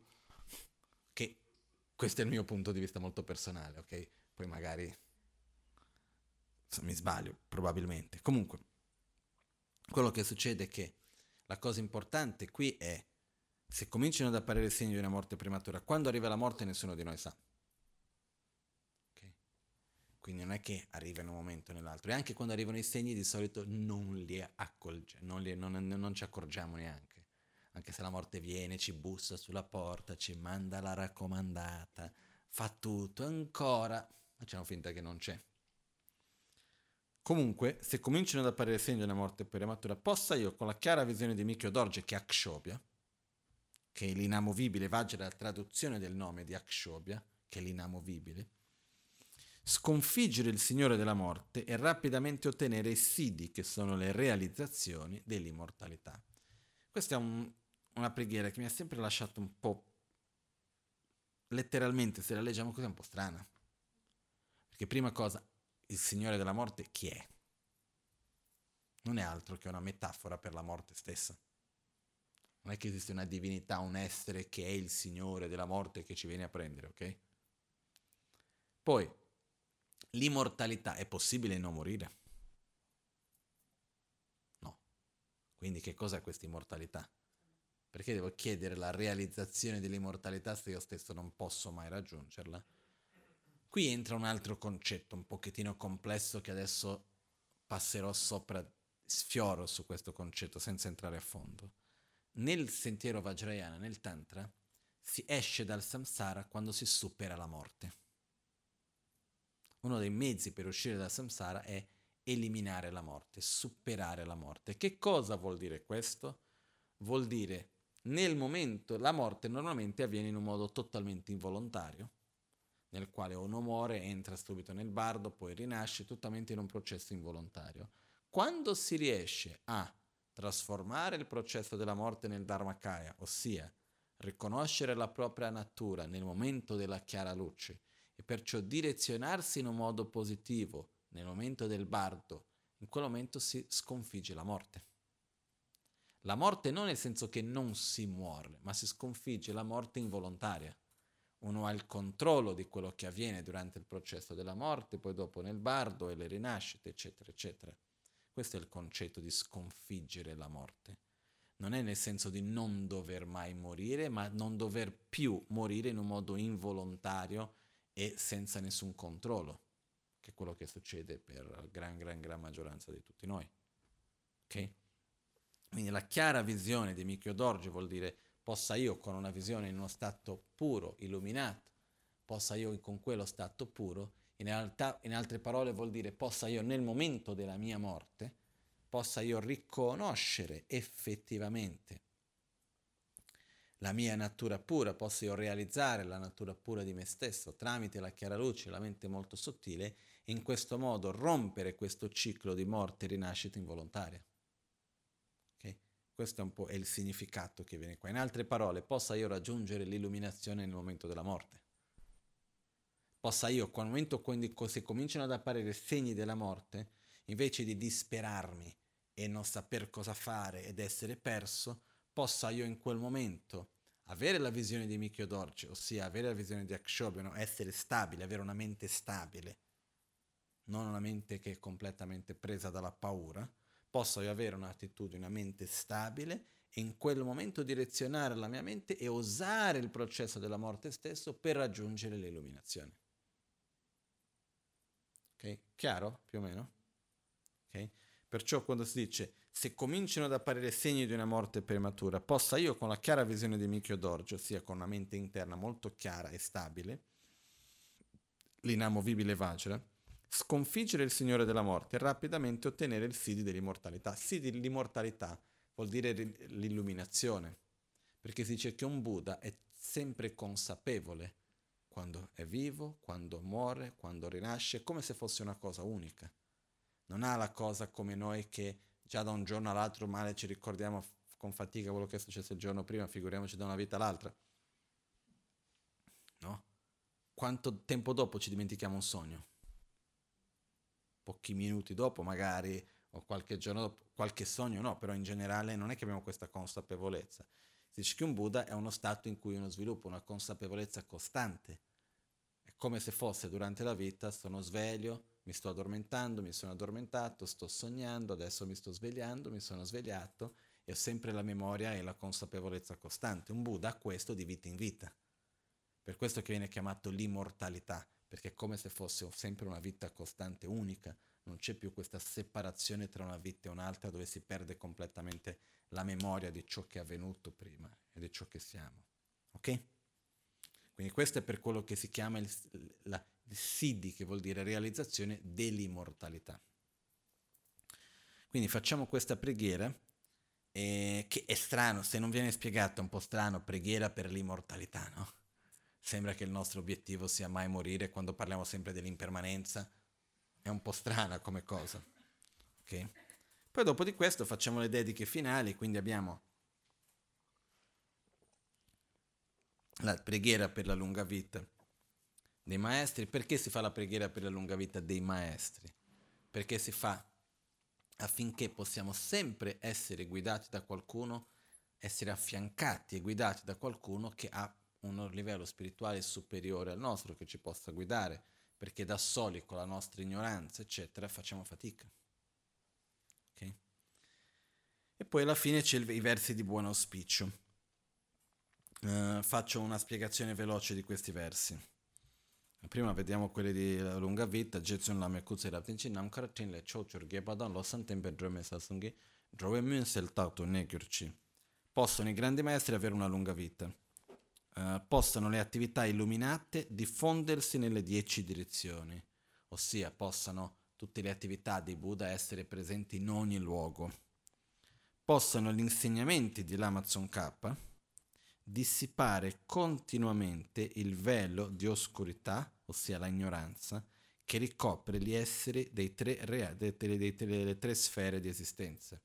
Le tre sfere di esistenza viene chiamato la sfera del desiderio, la sfera della forma, la sfera della non forma, che sarebbero i tre reami. Se prendiamo tutto l'intero universo, così per dire l'intera esistenza, viene divisa in tre parti. Si dice che la gran parte è il, è, è il reame della, della, non forma, poi c'è il, il reame della forma, poi c'è il reame del desiderio che è ancora più piccolo di tutti. Il reame della forma e del, del, desiderio è quello nel quale viviamo noi, è dove ci sono i cinque sensi così chiari, dove uno c'è il desiderio, il piacere, la sofferenza manifestata a un livello grossolano, è quello che noi conosciamo come esistenza. Il reame della forma è un reame dove c'è un'esistenza dove non c'è più la distinzione tra sensazione di piacere e sofferenza, uno vive in uno stato abbastanza neutro e dove non c'è più un corpo grossolano come quelli che siamo abituati a vedere noi. Il reame della non forma, che è ancora molto più vasto di quello della forma, che è già molto più vasto di quello del desiderio, è un reame dove si può rinascere sempre, che sono vastità immense, però dove non c'è la forma, dove non ci sono i sensi, dove non c'è la percezione di forma, di colore. Immagina un, uno stato di esistenza dove i cinque sensi non esistono. In questo stato di esistenza viene chiamato il reame della non forma ed è uno stato di neutralità, è una sensazione di una sorta di neutralità non concettuale che uno può rimanere intrappolato in questi stati per tempi molto lunghi. No? Per me certe volte quando io immagino un pochettino l'universo, no? mi sembra abbastanza chiaro vedere questa cosa, perché dice ovunque c'è spazio c'è vita. Se noi immaginiamo sulla base di questo, effettivamente possiamo immaginare che ci sono queste parti dello spazio che ci sembrano vuote, che non c'è nulla in mezzo, non ci sono oggetti di percezione dei cinque sensi. Ma non vuol dire che non ci sia vita. Secondo gli insegnamenti di Buddha ci sono i reami della forma e i reami della non forma, dove noi non percepiamo che ci sia vita, però la vita è presente, però in un modo dove non c'è la percezione dei sensi. Ok? Queste sono chiamate le tre sfere di esistenza. Adesso in un breve riassunto. Quando noi parliamo dei sei reami di rinascita, sono all'interno del reame del desiderio, che è quello nel quale siamo noi. Poi il reame della forma e della non forma fa parte dei reami dei dei. Ok? Sono stati dove non esiste sofferenza, non esiste felicità, è uno stato neutralità, di uno stato neutro della mente. È come se si mettesse la mente nel congelatore per un po' più o meno, uno rimane uno stato un po' neutro, fermo lì per tempi anche abbastanza lunghi. Ok. Uh, quindi che cosa vuol dire? Possano gli insegnamenti dell'Amazon K eliminare la oscurità, ossia eliminare come una luce che va a eliminare l'oscurità, che è la luce, è l'insegnamento, è la saggezza che va a eliminare la ignoranza degli esseri. Quando dice gli esseri delle tre sfere di esistenza vuol dire qualunque essere che esista. Okay? Poi partiamo per gli altri versi, che sono i versi di buon auspicio, all'albo o al tramonto, di notte o durante il giorno, ossia sempre,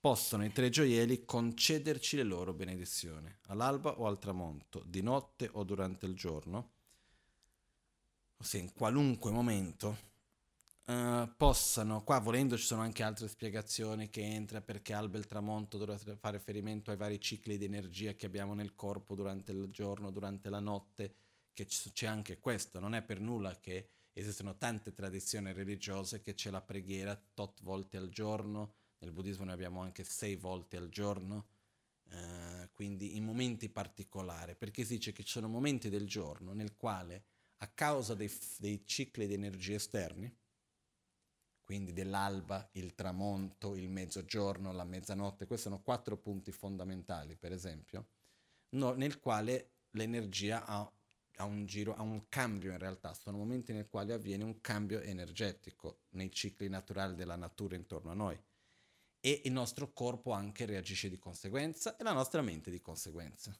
Quindi in questi momenti la nostra mente è più, più come si può dire, propensa, più debole per cambiare pensiero, per lasciarci in qualche modo per scivolare nelle nostre emozioni distruttive e cose di questo genere. Perciò se noi diamo una direzione alla nostra mente, questi sono momenti in cui è più facile perdere quella direzione, che sarebbe l'alba, il tramonto, il mezzogiorno e la mezzanotte.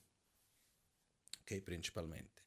Poi, volendo entrare in dettagli, si può anche vedere eh, come avvengono questi cicli. Esistono pratiche molto elevate che io conosco solo leggermente la teoria, nel quale uno va, deve capire a quale punto del ciclo energetico del corpo mi trovo io, per capire il tipo di comportamento che devo avere, l'influenza che ha la mia mente. I grandi meditatori fanno questo osservando la respirazione. Quindi rimangono in meditazione a respirare, no? E poi ogni tipo di ciclo di energia, perché ha un, un tipo di respirazione più forza da una narice piuttosto che da un'altra, è un, un tipo di forza diversa. Quindi loro rimangono a osservare la respirazione da dove esce, eccetera, perché per usare a proprio favore questi cicli di energia. Okay? Quindi questo c'è tutta un'interpretazione che può passare da questa parte. Comunque, l'albo al tramonto, di notte o durante il giorno, tutti i momenti, possono i tre gioielli, Buddha e Dharma, Dharma e Sangha, concederci le loro benedizioni. Che cosa sono le benedizioni? Le benedizioni sono condizioni favorevoli che ci aiutano nel, a trasformare la nostra mente. Le benedizioni possono avvenire in tanti modi diversi. La benedizione può avvenire con una parola, con un luogo, un oggetto che vado a vedere, qualcosa che mi tocca, possono avvenire in tanti modi diversi. Una benedizione è una condizione esterna che fa in modo che può anche essere un pensiero, può essere la memoria di qualcosa, ma è qualcosa, una condizione che mi fa capire, che mi fa muovere quello che era rimasto intrappolato lì che non andava avanti. Sono, quindi la benedizione è qualcosa che, che fa che quella trasformazione avvenga dentro di noi. Okay? Questo può esserci in tanti modi diversi, le benedizioni possono apparire in tanti modi. Quando noi chiediamo le benedizioni dei tre gioielli, vuol dire che Buddha, Dharma e Sangha siano sempre vicino a me e possano, che possano sempre essere una condizione favorevole per la mia trasformazione e la mia pratica. Possono i tre gioielli aiutarci ad ottenere le realizzazioni. Effettivamente, chi è che ci può aiutare nel nostro sentiero? Chi, ci fa, chi fa vedere il sentiero? Gli insegnamenti, mettendoli in pratica, e poi dopo la compagnia spirituale degli altri che seguono lo stesso sentiero. Quindi aiutateci a ottenere le realizzazioni. Non stiamo chiedendo a Buddha darmi sangha, datemi le realizzazioni perché non ci vuole fare sforzo.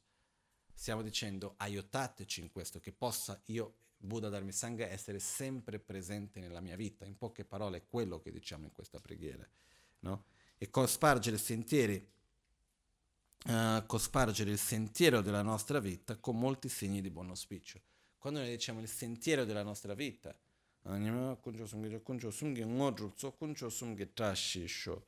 in tibetano è semplicemente uh, tre gioielle che generano buon auspicio, letteralmente sarebbe questo.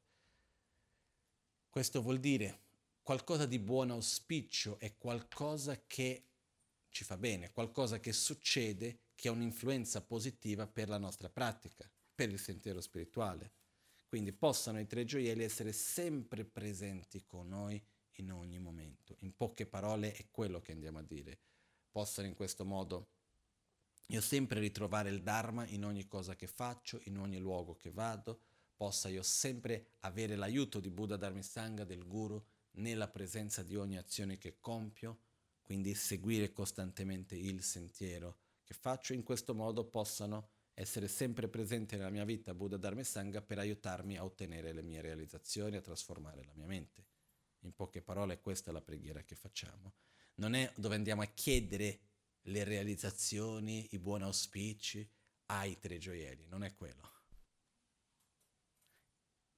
Ricordiamoci sempre che la parola preghiera in tibetano si dice Mönlam. Mön vuol dire aspirazione, Lam vuol dire sentiero. Quindi la preghiera è il sentiero delle aspirazioni, dove andiamo a direzionare ciò che noi vogliamo che accada, non è dove andiamo a fare una richiesta. Perché noi partendo un po' dalla nostra propria educazione, quando facciamo all'albo al tramonto, di notte o durante il giorno, possano i tre gioielli concederci le loro benedizioni, possano aiutarci ad ottenere tutte le realizzazioni e cospargere il sentiero della nostra vita con molti segni di buon auspicio, sembra che io sto qui a chiedere qualcosa a Buddha Dharmistanga di concedermi queste cose, no? Possano concedermi le benedizioni, le realizzazioni, il buon auspicio, sto a chiedere questo. In realtà no. Il significato è possa io non essere mai separato, possa io essere costantemente inseparabile da Buddha, Dharma e Sangha. Essendo inseparabile da Buddha, Dharma e Sangha, possa tramite questo io ricevere, possa io ricevere le benedizioni, possa io ottenere le realizzazioni, possa la mia vita essere una vita di buon auspicio in ogni momento. Chiaro? Ok? Fatto questo, entriamo in una parte della pratica che adesso parlerò velocemente, avrei voluto spiegarla oggi, però alla fine siamo rimasti molto nei dettagli della parte della respirazione e così via. Diciamo, si conclude la pratica dell'autoguarigione. Ok? Come diceva Atisha, Toktani la Chawani.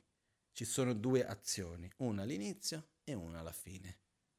All'inizio si deve generare la motivazione e alla fine si devono fare le dediche. Quindi la dedica è sempre importante. Quando si finisce dove andiamo a raccogliere l'energia che abbiamo generato, i meriti che abbiamo accumulato e andiamo a direzionare verso la lunga vita dei maestri, verso il fatto che possa Buddha Dharma Sangha sempre essere presente nella nostra vita, che vuol dire possa io costantemente, ovunque sarò, essere inseparabile dalla pratica del Dharma. No? C'era un verso che ho letto oggi che mi è piaciuto moltissimo, diversi, però c'era una linea in particolare che dice um, non mi ricordo esattamente, però qualcosa come possa io sempre sostenere il Dharma, sempre, possa io costantemente sostenere gli insegnamenti facendo fiorire il Dharma dentro di me. Perché il miglior modo per sostenere gli insegnamenti nel tempo, per assicurarsi che gli insegnamenti continueranno, qual è? Mettendoli in pratica. Questa è la cosa più importante. Come possiamo assicurarci che da qui a una generazione, due generazioni, gli insegnamenti saranno presenti? Mettendoli in pratica. Ovviamente i video, i testi, quella conoscenza aiuta, ma che cosa serve tutta la conoscenza se non c'è più nessuno che la mette in pratica? È qualcosa morto, non è vivo. Perciò è mettendo in pratica che anche andiamo a dare la certezza che questo può crescere e passare a quelli che vengono dopo di noi. Ok? Quindi, dopo di questo, concludiamo la parte della pratica effettivamente e entriamo in quello che viene chiamato in tibetano Tun Tsam. Tun è sessione, Tsam vuol dire border, come si dice, frontiera. Quindi è il momento tra una sessione e l'altra in realtà. Okay? Ossia, abbiamo finito di fare la meditazione, andiamo a lavorare, torniamo, andiamo a dormire, mangiamo, facciamo tutto quello che dobbiamo fare. E la cosa importante è che durante questo periodo, fuori dalla sessione di meditazione, non solo dobbiamo, ma possiamo effettivamente continuare la nostra pratica, a direzionare la nostra mente. E ci sono alcune cose che possiamo fare in questo, che affronteremo meglio queste nella prossima lezione, però adesso velocemente io mi sono scritto qui alcuni di questi punti da spiegare, almeno comincio leggendoli. C'è lo yoga del dormire, lo yoga del sognare, lo yoga del risveglio, lo yoga del mangiare, lo yoga dell'azione, lo yoga del lavarsi e poi dopo c'è anche il guru yoga che va mantenuto in tutti i momenti anche. Ok? Quindi ci sono diverse pratiche che noi possiamo fare che sono principalmente in realtà di consapevolezza interiore più che pratiche esterne. Poi ci sono cose che si possono recitare, eccetera, che ci aiutano in tutto questo. No? Quindi, per esempio, quando si mangia, di solito facciamo le offerte. Le preghiere che si fanno al momento del mangiare non sono preghiere per ringraziare, perché noi veniamo dalla cultura giustamente cristiana, cattolica, dove quando si mangia si ringrazia si ringrazia Dio, si ringrazia a chi ci ha provveduto quel cibo, eccetera, eccetera, giusto o no? Io, almeno quando sono con mia nonna che è cristiana, lei ringrazia, poi io più di quello non è che conosco.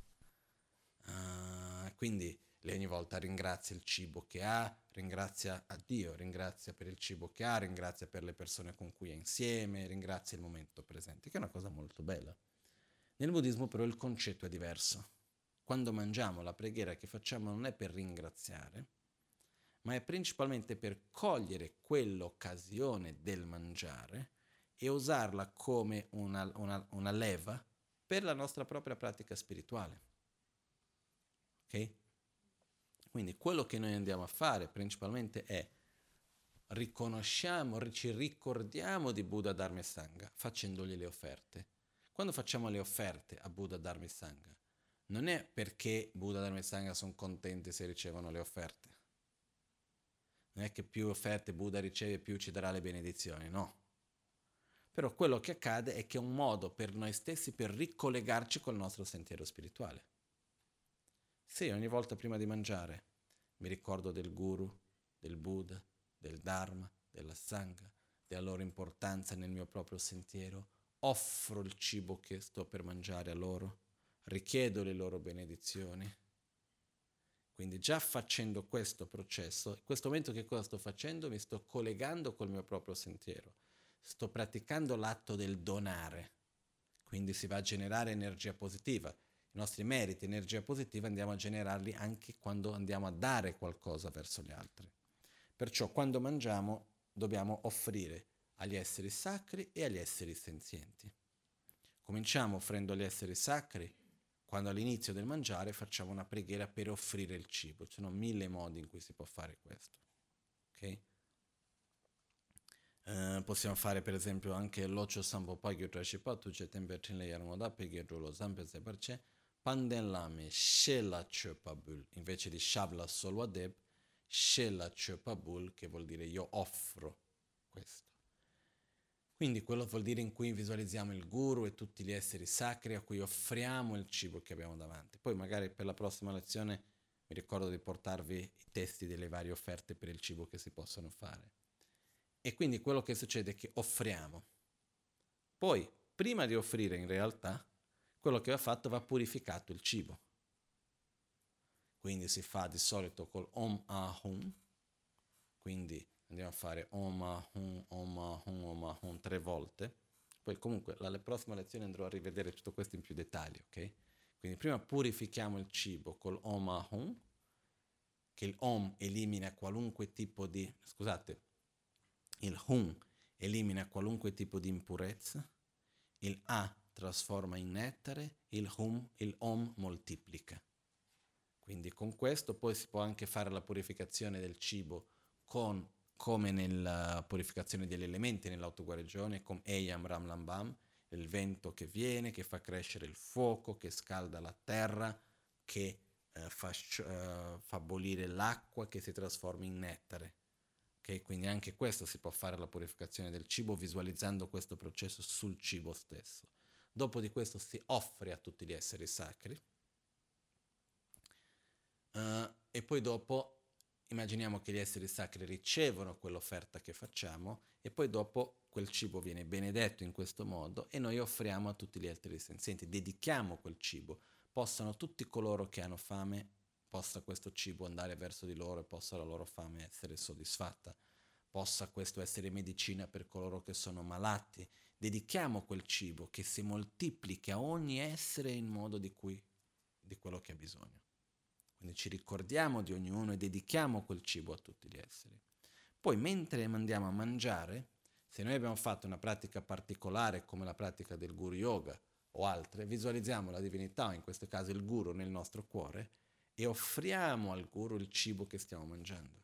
E anche la sensazione di piacere, di gioia, quella senza, sensazione di godimento che abbiamo nel mangiare stesso, quella sensazione di gioia e di piacere la offriamo agli esseri sacri e la dedichiamo che ogni essere possa sperimentare una sensazione di gioia così. Poi immaginiamo che dopo che gli esseri sacri dentro di noi, come il guru al nostro cuore, sono soddisfatti, ciò che rimane del cibo, ok, va a sua volta uh, dedicato a tutti gli esseri che vivono nel nostro corpo. In realtà il processo c'è una fase prima che ho saltato, che è quando mangiamo, immaginiamo il processo di Yam Lambam, il fuoco che viene, il fuoco digestivo che viene, il vento che fa salire il fuoco, il fuoco che brucia il cibo, che è il processo, il processo di digestione, e che va a dividere la parte, diciamo, buona del cibo e non buona del cibo. La parte buona andiamo ad offrire a tutti gli esseri sacri dentro di noi. Poi la parte che rimane di quello andiamo a offrirla a tutti gli esseri che vivono nel nostro corpo, che sono tantissimi. Sono tutti le batterie, tutti questi microbi che esistono dentro di noi. E ci sono anche studi moderni che dicono che dentro di ogni, del corpo di ognuno di noi ci sono più esseri che esseri umani nel pianeta. Noi di solito non ci pensiamo tanto a questo. C'è uno degli studi più recenti che dice che più del 90% del nostro corpo è fatto di esseri. Ok? Quindi quello che succede è che offriamo a tutti questi esseri, immaginiamo che loro sono contenti, soddisfatti, quindi è un modo, un atto anche di generosità che andiamo a offrire loro il cibo. Allo stesso tempo immaginiamo possa io tramite questo cibo nutrire bene il mio corpo affinché io abbia la forza per poter dedicarmi a aiutare gli altri e praticare il Dharma. Se noi facciamo questo ogni volta che mangiamo, cambia un po' la vita, no? Il momento del mangiare diventa un momento veramente per generare energia positiva, per ricordarsi degli esseri sacri, per ricordarsi del nostro sentiero spirituale, per ricordarci degli esseri senzienti, per aprire il nostro cuore agli altri, quindi è qualcosa, visto che dobbiamo mangiare, usiamo questo momento per questo. Di solito noi abbiamo un modo di mangiare egoista, ho fame, devo mangiare, punto e basta, finito lì. Possibilmente qualcosa che mi piace. O meglio, spesso diciamo voglio mangiare perché voglio avere il piacere del mangiare. No? Non è l'opposto, ho fame, devo mangiare qualcosa per nutrire il corpo, possibilmente qualcosa che mi piace. C'è un passo avanti questo. Di solito, anche se ho fame e devo nutrire il corpo, se trovo qualcosa che mi piace ma non nutrisce bene il corpo, non importa. L'importante è che io riesca a soddisfare i miei desideri. Comunque, uh, il punto è, se noi riusciamo con questo, per esempio, ogni volta che andiamo a mangiare, a fare questo, poi c'è un'altra cosa ancora, poi lezione prossima spieghiamo meglio. Quando rimane un pochettino di cibo, possiamo anche, per esempio, questa è una tradizione che viene dall'epoca di Buddha, Buddha ha sempre fatto che si lasciava un pochettino di cibo. Si lascia leggermente il cibo non perché uno non ha voglia di mangiare o come dicono i tibetani che c'è il proverbio la parte finale del cibo è, velena, è invelenata, avvelenata. Perché si dice questo proverbio? Perché quando più persone mangiano insieme sempre si là alla fine che nessuno prende l'ultima parte che rimane lì sul piatto, no? Per quello che si un po' scherzando si dice la, l'ultima parte è avvelenata perché nessuno la prende. Ma in realtà si fa questo perché ci sono degli esseri che a loro volta, per il loro karma, possono mangiare solo un cibo che è stato già un, dei resti del cibo, non possono mangiare qualcosa di nuovo. Quindi quando abbiamo offerto all'inizio, loro non possono ricevere quell'offerta perché è qualcosa di pulito di nuovo. Quindi si lascia un pochettino, quel che sia, e si dedica a questo a questi esseri. Si offre a questi esseri che vengono chiamati un po' generalizzando degli spiriti che ci sono di questi esseri, che loro per il loro karma riescono a mangiare solo qualcosa che è ciò che rimane. Per quello anche quando facciamo lo zog, che dopo alla fine ognuno riprende un pezzettino e ridà indietro, quello viene fatto perché? Per dedicare a questi esseri che in realtà non hanno il karma per poter accedere al cibo in un modo normale. Quindi si offre a loro in questo modo, quindi un modo per ricordare ognuno. Però questo non è che deve essere la scusa per lasciare il piatto nel cibo nel piatto. Se uno veramente fa la pratica con la giusta consapevolezza, c'è la tradizione di lasciare un pochettino di cibo con questa intenzione. Okay? Io ho già visto anche qualcuno che fa questa stessa cosa anche con l'acqua stessa. Per esempio lascia un pochettino di acqua, magari dopo la versa per terra, ho già visto fare alcuni praticanti fare anche in questo modo. Okay? Quindi questo è un po' quello che si può fare per esempio al momento del mangiare. Poi c'è quando ci svegliamo l'attitudine corretta quando ci svegliamo, quando andiamo a lavarci, mentre ci vestiamo, durante, mentre facciamo le azioni quotidiane del lavoro e le altre cose che dobbiamo fare. Quindi ognuno di questi momenti può essere vissuto con una condotta particolare, interiore, che fa in modo che siamo sempre connessi col sentiero. Ed è questa una grande pratica spirituale. Perché quello che succede altrimenti è quando meditiamo mettiamo la mente in una direzione, poi tra una meditazione e l'altra mettiamo la mente in una direzione opposta. È chiaro che è più difficile, è chiaro che ci vuole più tempo. Se noi riusciamo, quando dobbiamo mangiare, di fare in questo modo, anche quel momento del mangiare ha un significato particolare. Diventa qualcosa veramente di profondo, di importante. Quindi, se riusciamo a concentrarci su questo, poi in Italia il mangiare è così importante, quindi concentriamoci su questo punto dandogli anche un significato come una leva per il nostro proprio percorso spirituale. Ok? Credo che sia abbastanza chiaro, no? Poi vedremo nella prossima lezione gli altri aspetti che ci sono, principalmente come svegliarsi, lavarsi, vestirsi, poi come andare a dormire. Quella del sogno è già molto più difficile. Ci sono alcuni che sono molto pratici e facili, in realtà, che il mangiare, il andare a dormire, il lavarsi, il vestirsi sono già quelli più facili. Poi dopo c'è anche il guru yoga, eh, che sono neanche così difficili che si può fare. Comunque la cosa bella di questo è che poi dopo andremo a ved- vediamo che effettivamente il nostro sentiero è presente in ogni cosa che facciamo. questo è uno dei modi effettivamente per praticare. Okay? Dobbiamo fare in modo che la pratica spirituale non sia parallela alla vita. Ah, ogni tanto pratico, ogni tanto non pratico. Vivere e praticare è la stessa cosa. Quindi il sentiero diventa la priorità costante nella nostra vita. E questo anche poi ci porta una grande gioia, perché ogni cosa diventa piena di significato. Questo è quello che fa una grande differenza. Spesso per noi una delle difficoltà è che le cose sono prive di significato. Magari uno sente che vado a lavorare tutto il giorno, faccio le stesse cose, che noia, che cosa faccio, come, cosa sto facendo della mia vita, possono venire tanti pensieri. Invece quando riusciamo ad applicare la pratica in ogni azione che facciamo, anche le cose che possono sembrare più banali diventano più preziose. No? Una delle frasi che leggevo di questo libro anche Atisha dice a Drom Tompa, o oh, Drom Galwe June, che era il suo nome. Guarda la bellezza, ricordati, tu puoi trovare il significato più profondo del Dharma anche nelle cose più banali della mondanità. Questo è molto importante. Quindi non è che andiamo a trovare il significato del Dharma solo nel momento della meditazione staccato da tutto. Se noi sappiamo aprire i nostri occhi e direzionare la nostra mente, possiamo ritrovarlo nelle cose più banali della mondanità della, della vita di tutti i giorni. Per esempio l'impermanenza. Basta vedere l'orologio. Basta guardare fuori, vedere una nuvola, guardare una pianta, vedere la faccia di una persona. Qualunque cosa che ci riporta al fatto che tutto è in costante trasformazione, eccetera, eccetera, che è un aspetto profondo del sentiero. L'interdipendenza, il proprio vuoto di esistenza intrinseca, ci sono mille cose nella vita di tutti i giorni che ci possono riportare al sentiero un'altra volta. E ci sono alcuni comportamenti che ci aiutano a mantenere questo. Ok? Quindi adesso oggi ho fatto un po' un'introduzione un po' lunga, poi siamo rimasti un po' più a lungo res- sul respiro, la respirazione del vaso la prossima lezione, che è l'ultima lezione di questo corso, andremo quindi a fare e spiegare queste pratiche che si fa tra una sessione e l'altra, fare un riassunto breve dell'autoguarigione anche. Ok? Facciamo le dediche adesso.